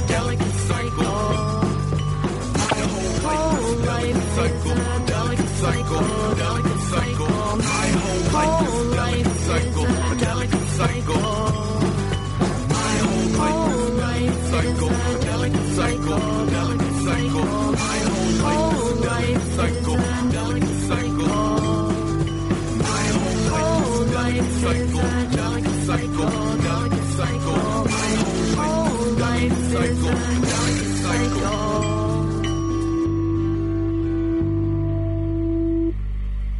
you know, in contrast to that, meeting the people in Hazel and then realizing that, like, wow, this this place, Portland, feels a lot like what I miss of Athens, and there are people here that seem interesting, and there are these great bands, the Spinanes and Hazel Mhm. and Crackerbash, that were putting out records at that time, or you know, recording tapes mostly, really. And Elliott Smith, uh, was, you know, Was was, in a band called. Heatmiser. So uh, that really made Portland seem like this remarkable place that I wanted to go spend more time in. So I started going back and forth, um, like leaving Athens and traveling either on buses or, or flights because uh, Delta had a hub in Atlanta. Mhm. And so we'd just kind of go out and spend time in Portland and kind of get to know the city. And Gus Van Sant was out there, and Yeah. and And your future wife. and, and my future wife. So, uh, started going back and forth, and then you know shooting some stuff with Elliott Smith and, and other people that were up there, and realizing all these great bands were there. And then Cat Power, who I hung out with in Atlanta quite a bit, and when she You were just- I was in you just saw her last Yeah. night. Yeah. Uh, she was another Georgia character from that time period, and Mhm. really adored her. And so she ended up spending some time there in '96, and then I met uh, Corin, who I fell in love with, and then that made me. How how long did it take for her to fall in love with you? It was weirdly quick. Like it just kind of happened, like in October of 1996. Ah, I, and it was not intentional. It was not like deliberate in any way. Like she had just, you know, it it didn't seem likely. And, Yeah. and uh, we just kind of really connected. And then, um, and you weren't living there yet. No, I was just I was passing through, and I had survived this crazy plane crash uh, on the way out there. What? And then, yeah. Oh, I love how you throw out Fucking Lance, fucking fucking novels as bangs, details. man. And, um, and then uh, once we started, Hold on. yeah, don't skip over the plane crash. Are you nuts? Just Big you can plane do that one crash? real quick, Little plane right? crash? What's Yeah. uh, it's what what's I'll, I'll do like the most condensed version I can. Basically, I was taking a flight. I was going from Atlanta, Georgia, and I was going to go out to Seattle, and was about to direct a video for REM for a song called "How the West Was Won and Where It Got Us." Was going to go shoot some footage in Seattle, then drive down to Olympia, then Portland, and then cont- like shoot footage in those cities, and then go to LA and shoot the band performing there. And it was the last record they did with Bill Berry and the band. Oh wow. Um, and the flight was on Continental Airlines, left Atlanta, and as we got up and we're kind of like heading out over Texas, uh, it was getting close to dusk, and I was sitting at the emergency exit row uh, window, and there was an electrical fire. One of the engines went out. There was like a two engine, you know, they've got two engines. You can fly perfectly fine and land with one engine. Yeah. But the electrical fire that spread from the engine that had gone out got into the system and kind of disabled their ability to add power to power the to the main engine. engine. And so, in a oh. very gradual way, like wisps of gray electrical smoke were coming out of each of those. You know, there's a three vents to get air above Yeah. each seat, and you can see them down the whole length of the cabin. Oh, just like little fuck. tendrils start kind of creeping out. It wasn't like gushing or like a massive blazing fire, but like wispy gray tendrils of smoke from the electrical fire start coming out of that, and you can smell that. You know, Yeah. and it's wires and, and shielding around wires burning. Yeah. and then oh It smells like those little cars that you have.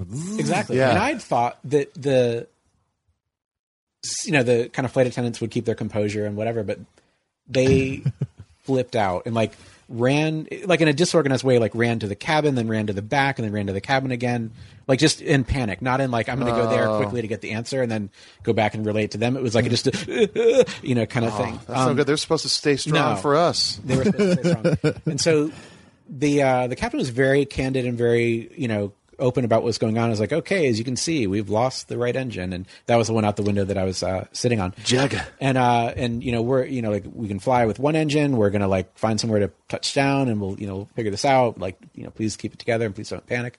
But the because the flight attendants were, it felt like whoa, this is not Yeah. you know. Um, but I, in my maybe overly romanticized, hyperbolic way, I was like writing a lot and doing, you know, postcards and journals and Yeah. and You're an indie rock kid in the I was an 90s, indie of course. kid. Yeah. and I and I thought like I don't think I'm about. I don't- I don't feel like I'm about to die right now. I feel like this is going to be an interesting story that I make it through and that. I'm not, a, you know, I haven't finished this film Yeah. yet, and I've got to go out Well, there. guess what, Yeah. Lance? It wasn't. You're in It hell, wasn't. and it's, and it's my you backyard. know, I, I've got things I still need to do and make, and that I'm not. It's not. Yeah, it's not over yet. yet. Um, and the man to my right, no, sorry, the man to my left, and then a woman on the aisle. Um, you know, from the point that I got on the plane, I was kind of like, I was in this very like, ugh, you know, about everyone over the age of thirty. You know, I was Yeah. this very like hateful, fuck everyone, you know, sort of mindset at that time, and like, ugh, you know. I'm Hard Rock. Cafe, Mall of America T-shirts, Yeah. MacKenzie, like all these people are idiots, kind of Yeah. sensibility. Um, and there was this like definitely a very clearly like you know kind of businesswoman from Atlanta on the aisle, and this like kind of more grizzled Harry Dean Stanton kind of guy in the, in the middle who had not said very much you know during the whole thing.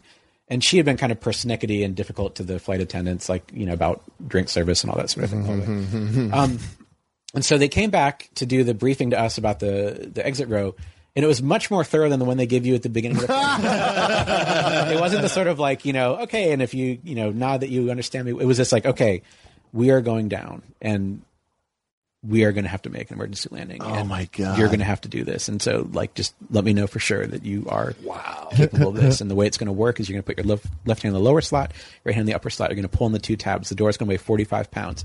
You're going to pull that and then swing it out to the side to your right. You're going to direct the first people to you know in your aisle to follow you out to the end of the length of the plane. There'll be like a clear marking there and a, a piece of yellow that shows you where to kind of step down, and then you're going to don't stay there. Don't try and like you know wave people past you and like wave them out down the thing. It's your job to take them and run as far as you can to get behind cover before there's a secondary explosion. oh oh my And it was like, god! whoa, this is Very not. specific. Yeah, this is not the like the kind of Yeah. cursory briefing they give you at the beginning. This I need like- an audible yes from y'all Yeah. before we get over here. You good? You ready? Yes. And All so right. it did start to sink in, like, oh, oh, like Yeah, maybe yeah, this is like a bit more. But like, and I, then I'm thinking, like, okay, I've got the first seat to get out in a way, and then like, here's the journal, and here's a stack of postcards I'm writing, and like, I can, I can. Yeah. Here's my mixtapes. out. Seriously. And so uh, grab my carry on. the the timing of it was like kind of at dusk, but you're heading west, so you're you're kind of along with the sun. You know, like it's this Yeah. weird thing where we were skirting along for a bit and it wasn't quite setting. Chasing and the then, sun. And I also thought in my mind, like, oh, we'll just like we're over like West Texas. We'll just like put Yeah. it down somewhere and all this like And some deserty field. sand. Yeah. Yeah. And we're like looking, and it's all this like sand. As we get lower though, and so the, the thing I should add is that we're we're constantly losing altitude because of the lack of the ability to add power to the the one existing engine now. So it's this very the kind of the high pitched hum that's always happening, the kind of eh, thing that you tune out Yeah. is like very clearly like dropping octaves. It's like Oh God! Oh God! and uh and and as we get like low enough you can see that like oh this isn't like the sands of Tatooine this is like there's boulders and crevices and, Yeah, yeah. Not a perfectly scrub. manicured yeah uh, it's like this is gonna be a much rougher landing than I sand garden. and, but then you would see like a sort of a desert highway and think like well, are we allowed to treat that like a runway, or Con Air style. or are you by that by doing that are you liable because you're going to kill the random car or truck that's on that road, and then therefore you're not allowed to take that? You know, like I didn't know. It's called collateral damage. Yeah, like I didn't lose know- one to save many. is the pilot allowed to make that choice or not about Yeah. you know where Denzel would. yeah. Yeah. so we're kind of getting lower and lower, and then the sun like tipped down below the horizon line, and and it got like oh shit, like maybe this like is a death moment. Like I, you know, like, like, I wasn't expecting to watch the sun like just disappear behind the the rim there, Right. Yeah. and then now we're just like lit by the flashing of this thing, and like you could see the. It wasn't like a raging, burning, blazing fire, but it was like it had taken out the engine. Yeah. you know? Yeah. So we're getting lower and lower, and then uh, the woman, the flight attendant, kind of they make like an announcement over the thing, like you know, uh, we're we need everyone to kind of brace for impact. We're going to go down, and, and you'll hear two commands, and the first one is like you know, brace, and at that point you put your head between your knees and try and hold on to both of your ears, and, and not hit your head into the seat in front of you. If you've got a child with you, try and use one arm to restrain them, and then you know once we've kind of stopped moving across the ground, you'll hear a second command, which is clear. That's your cue to kind of raise your head. Don't lift your head up before you hear that cue because we're going to be like you know scraping across some stuff. And so it's all this like way more detailed stuff than I Yeah. would have imagined about. Like, I oh, don't that get the makes head sense. between the. I Well, can't do wanna- that. I can't lean that forward. I'm huge. Oh, yeah. My head would just hit the fucking thing. Right. And, yeah. But I guess it like they they imagine there's going to be things kind of flying over. You know what I mean? Like you know, equipment Yeah. or someone's Yeah. suitcase is going to come. Oh, yeah, yeah. down at Yeah. head level and hit people in the back of the heads if they aren't don't have their heads kind of down. Yeah. with the protection of Contents may seat. shift, bro. So, uh, so then the stewardess kind of comes back to check in on our thing, and the woman, um, the businesswoman on the aisle, is being like just completely inappropriately like asking all these panic questions, and it's like you know clearly the attendants don't know like where we're landing. You know, it's Yeah. like they're in the middle of a crisis, and like it's not up to you to stop them and start being intrusive and annoying and, and petty. And then so I'm trying to like block her out in my mind, and I'm writing in the journal, and like, ah, you know, like I hate uh, everyone. And then the guy, the kind of Harry Dean Stanton guy next to me, just kind of like looks over at me writing and is like, uh, "Excuse me," uh, and I'm not doing a good accent, but it was like an Eastern European accent. And he's, uh, "Where, where am I? Where am I to die?" Oh no! and then, and I realized like, oh my god, like he can tell that we're going down Yeah. crashing, but he has not understood any of these Oh, any of Oh, that. my God. instructions or any of the like head thing. You know, like he doesn't. He just knows that like he I'm doesn't gonna speak the die. language and the plane's going That's- down. and, and so then, and this is 1996, I guess. No, 95, 96. So.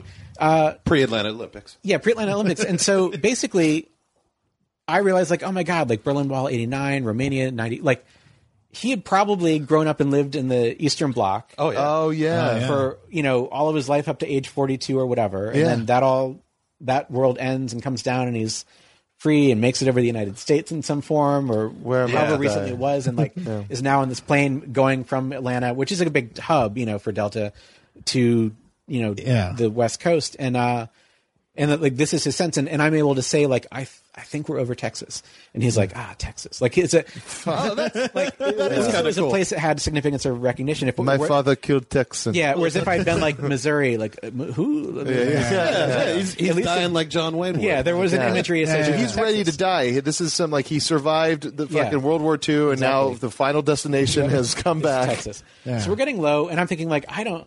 Maybe we are going to die. You know, maybe the you know this is getting darker than I thought it was going to be. Right. And uh, and so we're getting down really low, and again seeing way more kind of scrub and crevices and boulders and and stuff, and thinking like, can we go just take that that road there and then land on that? Why not? Um, And then they end up finding that there's like an abandoned airfield near El Paso, and they kind of keep coasting and get to that, and then make like the smoothest, softest landing I might have ever been. on. Instead of coming in like you know really fast and like Softer hitting the brakes, Burbank, am I oh, right? Oh, yeah. been slowing down and, like for slowing down. It's like we just kind of like miles. skipped in from 20 feet above the ground to like rolling oh. in yeah. at whatever the minimum like you know airspeed might Yeah. be.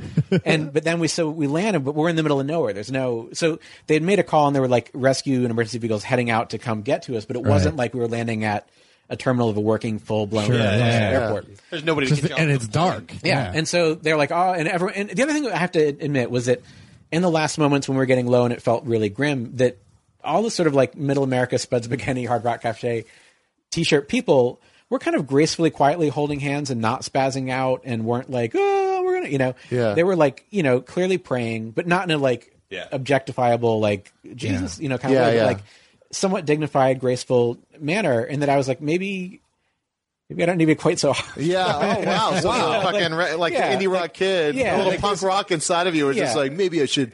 You know what? We're we ain't so different, hard rock jacket. I wouldn't go quite that far, but it was like rather than hating everyone over the age of thirty, there was a sense of like, okay, there is some grace to be seen. Yeah. how they handled this all. So um, they tell us we're going to get kept on the plane basically until they get some representative from Continental out to come figure out a plan Bribe what you we all. do next, or Yeah. you know where we go. And people are just really grateful to be on the ground, and so mm. they're relieved and cheering for the you know the they take the fifty dollar voucher. and, and, and we're all pretty happy. And people are a little bit, I imagine, stressed about like their where they are, what they're gonna, you know, whatever. But like relieved that they made it through this Yeah. thing and did not die, and that like Yeah, this great. I imagine missing Yeah. the connecting flight is like Yeah. Yeah, I- like I was third on your list of. But that would be just, that would annoyances. be the blackout line on that like that scene, which is just like, well, I guess we're not going to catch the Yeah. connecting flight. But so then the the thing that kind of put me back to repulsion at everyone was that they you know they kind of make the sound like look you know we're going to be here for a little while. There's clearly it's not like a place that was expecting us, and like, Yeah. there's nowhere to depart to. There's no terminal to walk into right now, so just hang tight and and we'll you know we'll try and figure out a plan and get people here, and then like get a ramp to to go down, and then like you know find payphones and everyone get a turn and kind of make arrangements, and we'll figure this out. Um, and everyone's fine with that. And then uh, the emergency vehicles show up and they start spraying down the plane with foam uh, in case there was any, Yeah. you know.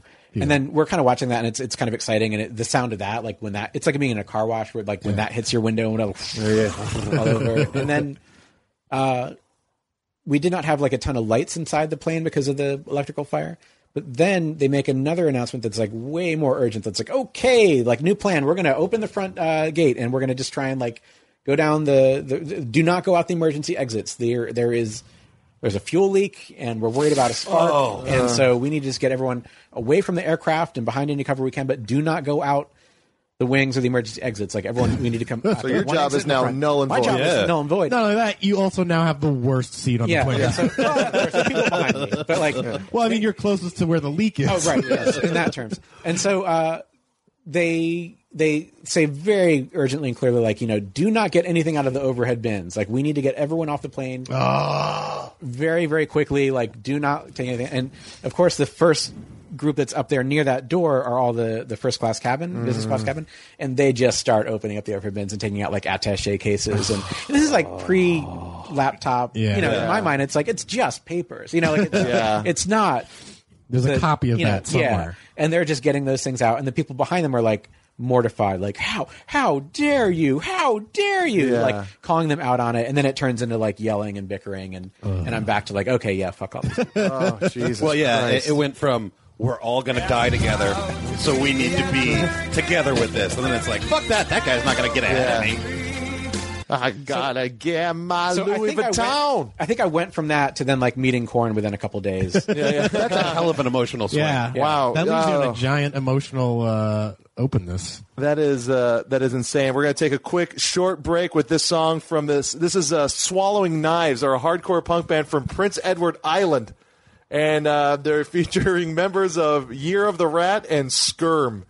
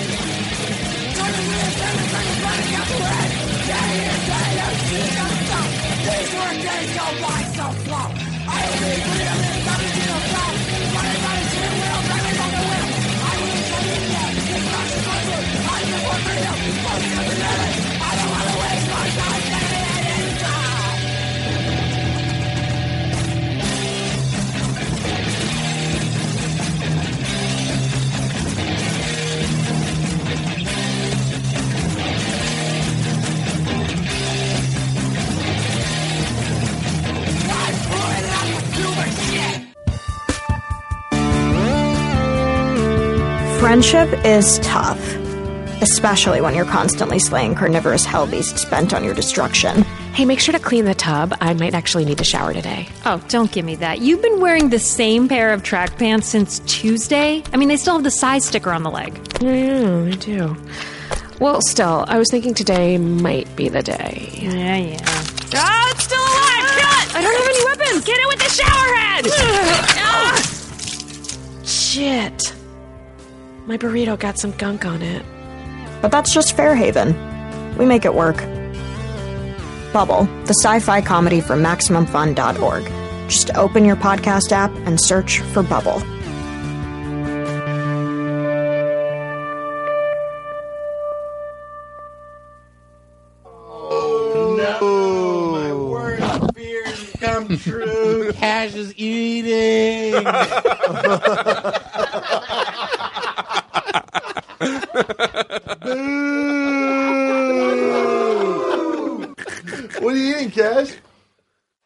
Sandwich. I think it's a chicken caprese sandwich. I don't know. Caprese? You're caprese. I didn't order it. crazy. Cup crazy. Let's go cup crazy, Neil. Cra- not for another few months. my man. Speaking of chicken sandwiches, have you heard about that sandwich Dave had the other night? We haven't. Give me a call. pickles on that sandwich, Dave. Oh, so many pickles. Two different kinds, homemade, proprietary. Sandwich is very pickle forward. Very pickle forward. That's true. so, so are they like upgrading the classic Chick Fil A with like a breaded chicken piece? Don't you compare this to Chick Fil A? I'm saying upgrading it. Like Oh, yeah. the formula. Ch- chicken with pickles is basically their formula. the bun is like butter. All right, so that's good. So it's a better bun, and it's two breaded kinds chicken. of pickles and a coleslaw, and the breaded breast is unbelievable. And a little bit of the Fantastic. bread comes off, and you have it when you're done, and it's the best. You lose me at coleslaw a bit, though. Not a fan. Not a fan Really? of Call coleslaw. it a coleslaw. I like a good coleslaw. Yeah. Which, All right. which, which, when you say Oh, Ruby. the dog Love having Ruby around. just Just farted. maybe it wasn't Ruby. Whatever it ate off the floor is not agreeing. that the microphone cable she ate is giving her. Yeah, that's death real bad. Sorry. It's real bad. Uh, we're gonna light a match and listen to some Adele.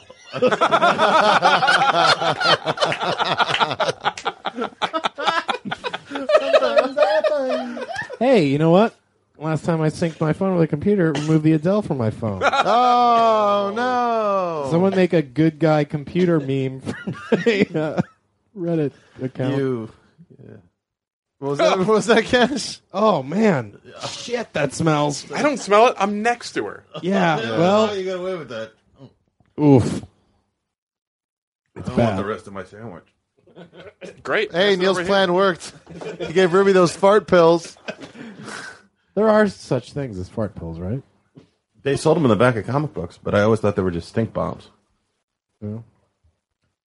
It really was a bad idea to podcast tonight. I don't think so. I think it's going pretty well. I had mm-hmm. some laughs. Yeah. Maybe we just wrap it up early. I love that Adele thing from earlier. that was good. I'm not going to lie, Dave. I'm with you. Oh man. So we The we world talked is about a vampire. The world is a. Uh, we we did get the chicken sandwich thing in though. That was the only thing I want to make sure we got. I was wondering, is there any openings on the next episode for me to talk You about want a that same pre-book? chicken sandwich? You gotta have another meal, Dave. I have several a day. Cash. Cool. Oh, shots. Wow. Dinner is fired. Wow. Sorry, I said Dinner cash wrong. I ate several a day, Cash. You know, uh, Arcade Fire just played the roof of the Capitol Records building the other night. And no Daves cared. Yeah. I'm sure there were a few days. Yeah, Dave's Well, that's fun. Probably mostly Dave's. Yeah, it was probably full of Daves. Um, but all the pictures I saw of it, they were real far away, and it seemed like the worst idea to go Well, and how tall is the Capitol Records building? Well, they weren't on the tower; they were on the building, oh, next to it there. That's the like the other main office part Yeah. of the building. Um, What? What? you're gonna, you're gonna play what? on there, but you're not gonna play the, the tower? But it's just because no one would be able to see them. That's true. Yeah. Oh, so Oh, the, the audience idea- couldn't be up there. The idea was like, oh, we'll watch this from the street. Yeah, that Oh, fucking bullshit. Yeah, that's Like, stupid. I misunderstood as well. That's like the that's the worst neighborhood. Yeah, yeah. It's It's, like- it's like a really kind of nothing over it's there. A, it's a freeway off ramp and on ramp, and then a like storage s- facility. storage. Yeah, and like then the fucking public parking lot storage. for that that rock club that's there. That's about it. Who the fuck was like? Was it like surprise? You Uh, it was like a secret show, and then you had to like have a, a a certain kind of pass to be on the street below them. Oh, But then there was people just across it. It just seemed like the worst idea. yeah. Not a fan. Yeah. I think they were probably like, "Hey, let's do this," and then they turned their backs, and then a bunch of people put the event together with all that fucking ridiculous restrictions and bullshit. Yeah. and then said, "Oh, why don't we do it next to the Capitol Record Building?" That sounds great. I'm from Canada. I don't really know what that means. if you can watch Arcade Fire on Saturday Night Live and not blush, you have cheek aids. Cheek Sorry. Cheek aids. They're aw- sorry, they're awful. Yeah, that wasn't the best performance. They're now they've become, and I like Arcade Fire. I like those first couple albums. I haven't listened to the new one yet, but they've become that band that uh, you know Squares used to uh, try to improve their cool. You got one right here. In there. Starbucks band. It's just uh, it's you know Radiohead, uh. Strokes were that band for a little bit. Just uh, no, no, no. I, I like I like all the current stuff right now. I love Arcade Fire. The KCRW. Yes, yes. KCRW band. Yeah. I, this is a belated nailed it Nailed it. for uh, Clint's Starbucks band Yes. definition. Yeah. This is a picture of Dan Yemin in the metal frat. Cool. Nice. Oh, from earlier. Dan Yemin, Great lifetime, audio, Dave. radio. lifetime, Great audio, Dave. lifetime For Kid people, Dynamite, for people that are Painted just Black. listening. Um, Sorry, that took me 20 minutes to find. If I didn't show it off, I was never much a fan of Arcade Fire, but I did see Lance Bangs' shoot of them where the power went out, and there's like you know 500 people there to see them in this venue. Something happened, the power went out, so they all moved to the center of the floor, and people lit them with like flashlights and phones and shit. Oh, shit. wow. And then they played, you know, the big hit song. The, The one from the movie. is that from a movie? Which movie? It's from uh, Where the Wild Things Are. Oh, that's a good movie. That's super awesome it. and everything, but I've seen them when the power didn't go out, and they still do that. Oh, really? Nailed it. give it to him. Nailed it. Nailed it. Nailed it. That's two Daves and a Nailed It. Dave did. That'd be a good drop. Um, what else is going on, guys? You guys have a good uh, Halloween? Had a good Halloween. Cash and I went to San Francisco last weekend. Didn't see any music. We did dance. We did dance. What happened? Went to a dance party in the Mission at a bar that was actually just a bar. It wasn't a dance party. They had a DJ. Which I thought was the coolest Halloween thing I'd ever seen. Uh, which I thought was a ghost DJ. I thought it was just like headphones floating uh, over the DJ turntables, and they were just playing it. Turns out the guy was just looking for a record and wasn't there. but it was still a cool idea. I was like, yeah, I should do that if I ever a Halloween party. Nice. It was pretty fun. There's like n- no one was no one in that bar was really in costume, but there was one Asian guy that had a pumpkin painted on his face. But it wasn't like, oh, he painted his face like a pumpkin. It's like he painted a pumpkin small in the middle of his face. Super Oh, that's funny. weird. Very weird. and was McGreedy. alone and was talking to ladies like it was, you know, time to go. Yeah. And uh, and dancing really hard, sweating. And, you don't uh, spend that money at pickup artist class without wanting Yeah, yeah. a result. Oh, I know. I know how I'll peacock this weekend in Yeah, San yeah, yeah. Francisco. But like, and then uh, my friend was like, you know, he was talking to her, and I think she gathered that he was staying in a hostel and was looking for something to do the next night. like, what's going on tomorrow night? Oh, Stranger in a bar I don't know. I'm staying in this hostel over here. You oh man. Someday I hope to grow up to be a serial murderer. Yeah. Right now I'm just scouting. Right now, I'm just trying to feel out where the best place to start my career as a serial killer would be. Yeah. They'll call me the Pumpkin Man. Pumpkinhead? No, no, no, no. Pumpkin face. It used to be Pizza Face, but that cleared up. uh, our friend Jake Cohen Holmes, uh, longtime friend, is just started listening to the podcast. He's friends with. Uh, what took you so long? It's only been a year. Jesus uh, Christ. I mean, he, uh, come on. I think he you don't listened- fucking stop then. He listened to some, but he's been on a tear a bit lately. All right. And uh, he was asking me questions about because he's friends with Cash and Jonah and I for a long time. And he's like, "Is Cash like there to be like Jonah's hype man? He like finishes his sentences and stuff. like, is he like hyping him up?" I was like, "What? Like Ed McMahon?" Does Cash really finish my Sandwiches? uh, but then we were making a bunch of jokes, and then we came up with the name Head McMahon. You got some great nicknames for Cash. Yeah, he's got a giant head. Head McMahon. The beard adds. Uh, it's not really that big. It's just big. I also love the way you lean up against that mic with the beard and the hat. It just like you look like a fucking the new Wolfman Jack. Yeah. You look like Wolfman Jack in a box. There it is. Nailed it. I don't have enough apps open to play all the sound effects I need. Oh, Wolfman Jack in the Box. Uh, just so you all know, the other nicknames are the Vanilla Gorilla, Blonde Frankenstein. oh, Blood Frankenstein is one of my favorite ones. I stole that from Conan though.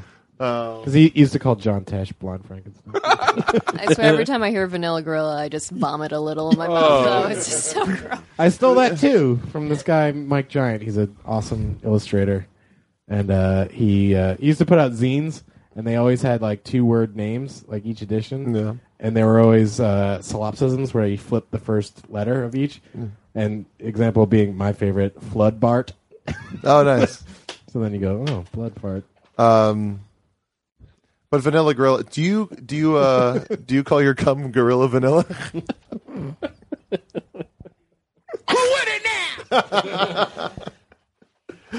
Uh, are, you, are you all right? Is this okay?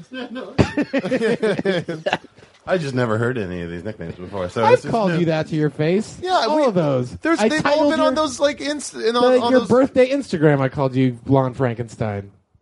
and on a on, on one Yes. time a group text like like he says, "What about you, Vanilla Gorilla?" and you responded. well, you know, Adam's is Adam's kind of dark, and you're clearly not a gorilla. So I figured it was me. You know. I just Uh, like nicknames. It means I'm loved, guys. That's, It that's does. what I take It away is. from it. Yeah. Absolutely. It's a. Uh, I don't think I ever had any. I only had one nickname that um, that I bestowed upon myself as a joke. Yeah. Which was uh, uh, it was it was kind of it was, my friend Donald came to pick me up, and I wanted to save the money that my parents give me for food for records. And so I just grabbed a bunch of pieces of bread, you know, like sliced bread from a bread loaf. Yeah. Ran to the car and I was eating the bread, so I, you know, could still have food. And Donald was like, "Why are you just eating bread?" I was like, "Oh, it's my new thing. I'm bread mouth." I'm, gonna, Oh. I'm gonna just be eating bread all the time. I was gonna go, "Yo, bread mouth, why are you always eating bread?" And like that was just the joke I said. He's like, "I'm gonna hold you to that." Oh. and I was like, "Nah, nah, you don't have to." And then it became my nickname. All my friends started calling me bread mouth. That? Yeah, that reminds me of I don't know. If, have you guys ever read uh, Catch Twenty Two? Like it was one of my yeah. favorite Yeah. things. Is that the whole thing about the crab apple cheeks? Just like Oh. where he keeps asking, he's like, "Why do you keep putting crab apples in your cheeks?" And just keeps giggling and doing it. Like, Love it. I uh, loving it. When I when I was doing the Mr. Show tour, like I, I was like a roadie basically, and all the other roadies were seasoned roadies, and I was just like, "Hey, give the kid a job." From uh, Bob and David's side, but then uh, so the first show was in D.C., which I had just moved to L.A. from. So I was like, I want to get all my friends into the show in D.C. Maybe I can like ask politely for some comps. And uh, so I left the tour manager a note, and I said, "Hey, would it be possible for m- my four friends to get into the show in DC? Um, it would be really, it would mean a lot to me. Thanks. I understand if you can't." Blah blah blah. blah. And then I wrote XOXO Nizzles, and uh, that's what all the roadies called me from then on. Oh, really? and to this day, yeah. Wow. They're all like doing different shit. One guy's a ma- he was a manager with uh, your your guys's there. Uh, Brillstein? Alex- uh, no, Alex and the other Murray. Yeah, Brillstein. No, the other company before that.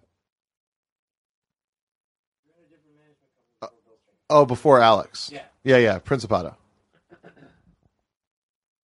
Maybe not. um, yeah, so that was one. And then another time, a guy on my hockey team called me Mahomo. And, uh, I decided to own that before anyone else would want to call me it. Nice. I was Nice. like, because I had a comedy brain at that point anyway, and I was like, oh, that was pretty fucking awesome. um, Yeah, I got Jonah Gay. Yeah. Once they found out my middle name was Ray. oh, before I called you that? Yeah, yeah, yeah. yeah. I like it more. uh, once they found, yeah. Well, Jonah Ray at first they were just, you know, they go, they would just go, "Hey, Jonah Ray," you know, just kind of make it seem like I was some southern hick. But then uh, Jonah Gay quickly, Yeah. quickly came up. Jonah's got a bona. I remember that one. Uh, that one was sung. No one rhymed anything with clock. Went to a deaf school. Well, I moved to a new school in 1992, right as Toni Braxton became very ah, popular. That's so. I never thought that imagine once. that. Yeah. Yeah. Everyone thought they were real clever. It was it was great being the new kid at that point. Yeah, yeah, yeah. it's Tony and I spent five weeks together, and the only interaction we had was I said, Hey, well, first of all, let's clear up. We were working together. were working. That sounds kind of weird. Right, right, right, At a chateau in the Yeah. south of France. Five, five and a half weeks. We saw each other. We were underwater welders uh, for five and a half weeks. I, all I said to him was, "Has anyone ever said your name sounds like Toni Braxton?" and he went, "No," and that was it. wow, you guys are the best of friends. Uh, Clint, Uh, cunt trucks. e- every year it'd be clit or cunt. Yeah. and I would prison style make an example of whoever did it every year. well, the thing is, first one, Clint. If the L and the I are so close to Yeah. each other, you're essentially a cunt. There's that magazine. There's that entire magazine uh, that is making that really clever joke. Like, uh, was it uh, in um, uh, what's the the movie uh, with uh, Matthew Broderick and Reese Witherspoon? Election, where it's uh, she has pick flick on Mhm. all, everything, but it always just looks like pick fuck. uh, did you ever have any uh, nicknames or anything? No, I mean like people gave up pretty quickly. I just got shoved into lockers. Did you literally get shoved into a locker? oh yeah, I had to have uh, our our oh, like house number changed in first grade. Kids are mean. Wow. wow. First grade, you must have been quite a Clint. the biggest Clint. My, my high school had already switched to the half lockers because kids were getting stuffed in lockers. So it was like it was only like three and a half feet tall. Yeah, I mean, I, our, our lockers in my school were just that, like, just there would be three uh, on top of each other. Yeah, yeah, we had two. We- They were Yeah. split. So uh, Uh, I had a nickname. Uh, called me the Cashinator. Nobody ever called you that. Yeah. Was it your dad? No, I call him that Hey, all the time. Cashinator. No, I will text friends of ours like Alex Hanwell. Uh, like in texting, usually short stuff. I say, "Oh, the cash cashinator will be late." I can't believe the cash machine doesn't stick around. No. Yeah, no. People just didn't He's not like much it. of a. He's not reliable like a machine. Nope. People always The cash always think they're the occasional- first ones to mention that if I have kids and my kids have kids, I'll be a grandfather clock. Oh, that's oh, funny. It's funny, but it's also like something I heard within hours of getting English. oh, I got, I got, hey, Cash, got any cash for the longest time. English, motherfucker, do you speak it? hey, clock, what time is it? Since I could talk. Okay. Uh, all right, we're gonna take a break and. Oh, play- I got one. Oh, you got one. Every gym teacher called me Mac Trucks. Oh, Every yeah, yeah. Gym because because gym teachers are tough guys. They like Right. trucks. Yeah. Yeah. Oh, I also got the Rooney thing though from uh, Ferris Bueller. Every single person thought they were the first one. And you're from Chicago.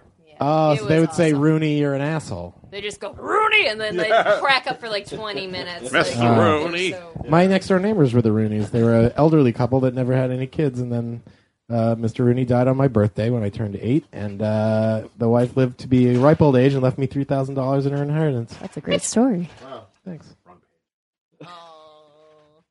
What were you That gonna- was a quick fucking story. That man. was A it beginning, was middle, quick end. and interesting story. Suck my dicks. What of the Both story, of them. Cash, do you think was boring? I was gonna fart. Oh, you're just gonna do fart? I fart? was just gonna fart. No, Bernie. Bernie Rooney.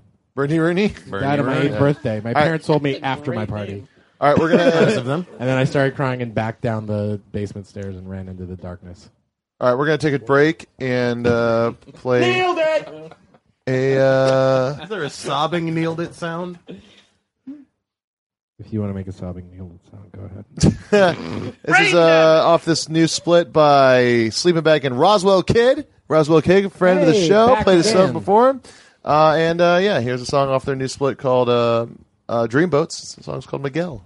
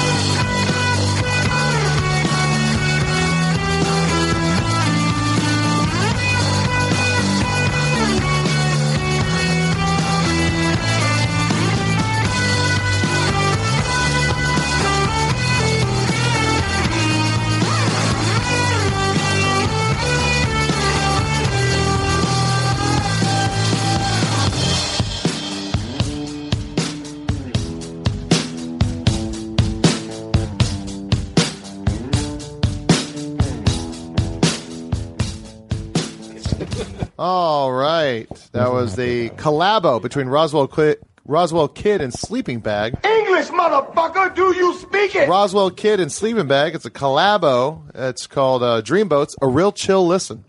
Uh, the song was called Miguel, and um, this is what it says. Throughout the winter of early 2013, uh, Dave and Jordan co- collaborated on six songs via email correspondence. Now, last episode we talked about how that was no bueno.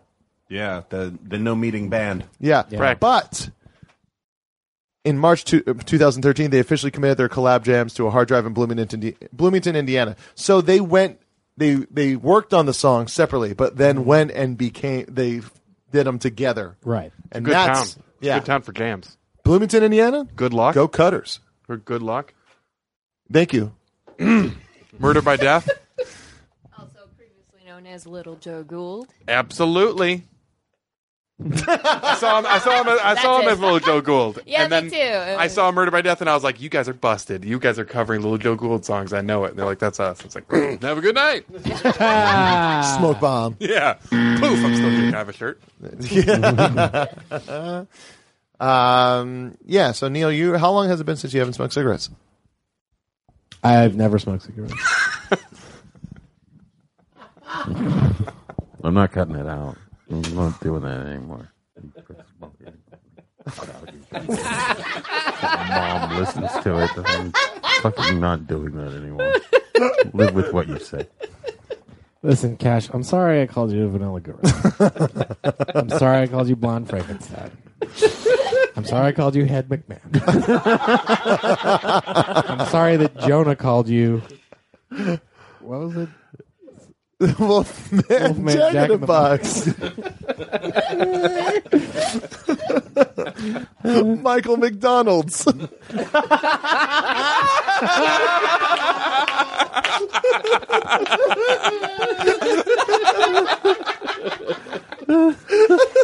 I'm still laughing.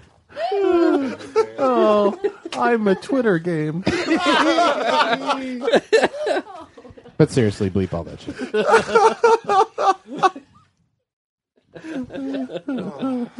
Cash, I drove you to the desert to bury your cat. Yeah. Oh, Ray Donovan Mahoney. Beep. Everything that Jonah said prior to all the times I insulted you with funny nicknames. All the things I just said the one thing. Just the one thing. Yeah. that tattoo song?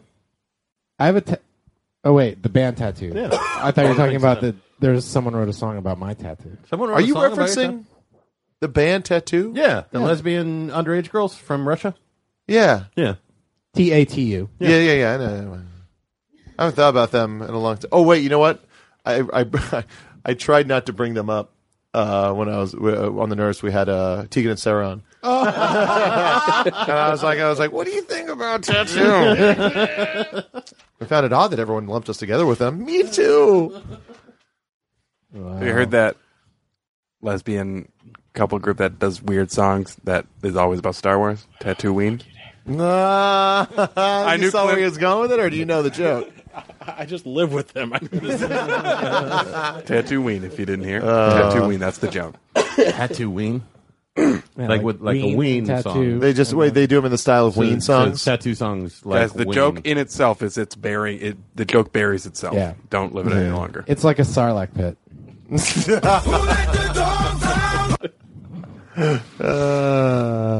Uh, Head McMahon. That's pretty good. Ah, Glockenspiel. that's that's when Dave just just running his mouth. It's Glockenspiel. What an uh, aggressive episode this has been. A little bit. Del Taco on the K-Man ep- after the episode. You getting Del Taco after this? I'm buying myself Del Taco. Does that not normally happen? well, you know. No, it does. There's Del Taco, and then there's that other like not Del Taco taco place. Taco oh, Bell? No, the one up here, Benito's or something. Oh, that's, they're not. They're not open late though. It's a. Oh, they aren't. No, they close at like t- uh, eight or something. Oh, that's You're talking about bullshit. Hugo's? Yeah, Yeah. Hugo's. Mm. Hugo's in Westwood. You refer to Hugo's as not Del Taco? Glowing. It's better, you know. Like I, if I was hungry and I had a choice, I'd go to that one rather than Del Taco because that's kind of like guaranteeria. If you know what I mean. Uh, I, I've I've never had I've never had a problem. Really? Yeah. With Del Taco? Yeah. Yeah. touched I, I any prefer it to, lately. to Taco Bell. I'll tell you that. Their dessert Yeah, game's it's on better point. than Taco Bell. I don't know. There's like a switch you hit when you turn like 35, where it's like any fast food is just an eruption. yeah, I mean, um, the other night, Wednesday night, I had a It's piece of pizza at night, and the next day was just real bad.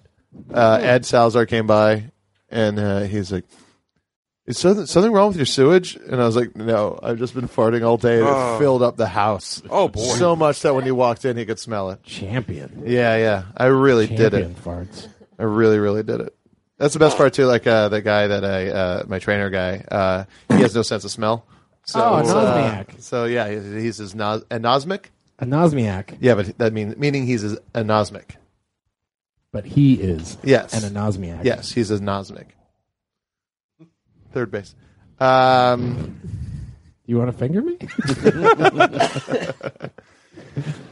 should we wrap this up? Yeah, definitely. Let's just let's just get to just hanging out. How about that, huh? Yeah, let's do that. Because I think the podcast the podcast has gotten in the way of us hanging out. Dave, you wanted to play a song. I'd love to. All right, but first let's just say goodbye. We'll get to your song. Sound good? Super. Oh, really? It's I had been like a- four songs I wanted to play. It's been a great time.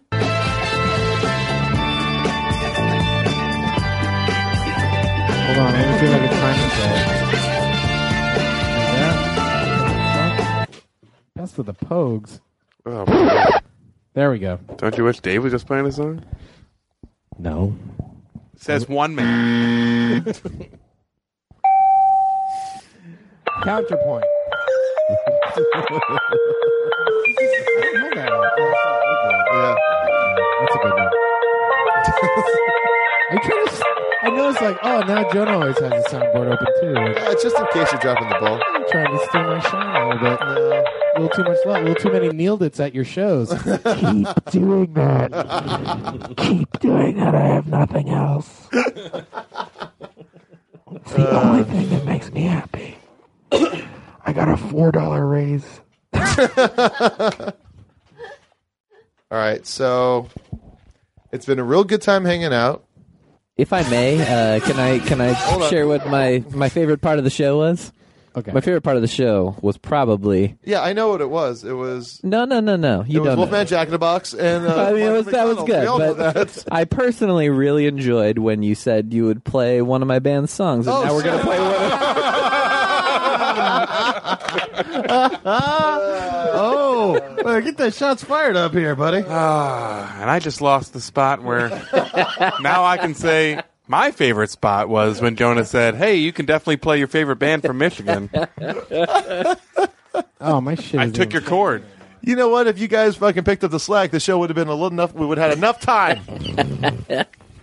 Jabberjaw Clint over there, not letting anyone else talk. Once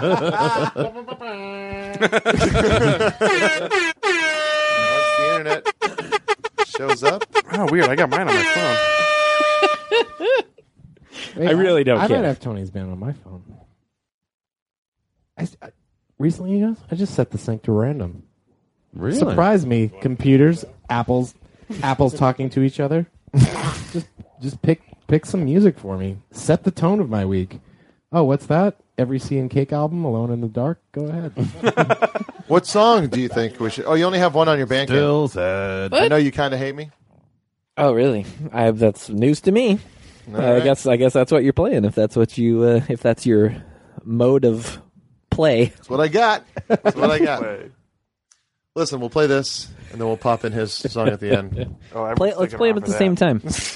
Ooh, like uh, it's like if you play the Dark Side of the Moon and the, another Pink Floyd album at the same time. After my song, can we have more of Cash saying exactly what he was just saying? Thoughts with Cash. It's called just dollars and cents. dollars and nonsense with Cash. Uh, oh, she fart. Oh, yeah. Oh wow. Ruby wants this Ruby to be has over. strategically pos- positioned herself to fart in Set it- the exact set it opposite direction, as if she's she's literally cropped. I and now she's turning moving. Oh my god! what the fuck? Oh my god! See ya. Oh, this, I'm, guys, I think your dog died from the oh, inside. Smell like a fucking demon's dick. Oh my god! Oh, that's like a oh. county fair. oh, look how sad she looks. Oh, it's you. Yeah. oh, oh my god, this smells God. so bad. Oh, I like how she looked out. That's like a total like dad move. She looked out the window and was like, "Oh, something smells out there." Hey, you guys hear that? You hear that wumpus? Anyone else hear the wumpus? oh my god, Ruby! That's weird though. That's like play this song and we can go outside. Yeah, yeah, yeah. Uh, see you next Yeah, week. I know you kind of hate me by uh, the Pride of Erie, PA, a song that I chose to play. I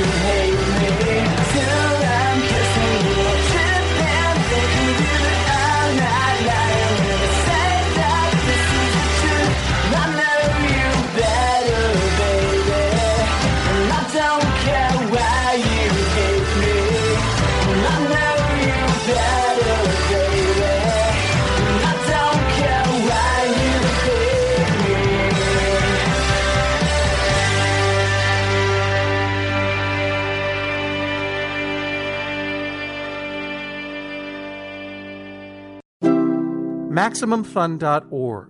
Comedy and culture. Artist owned. Listener supported.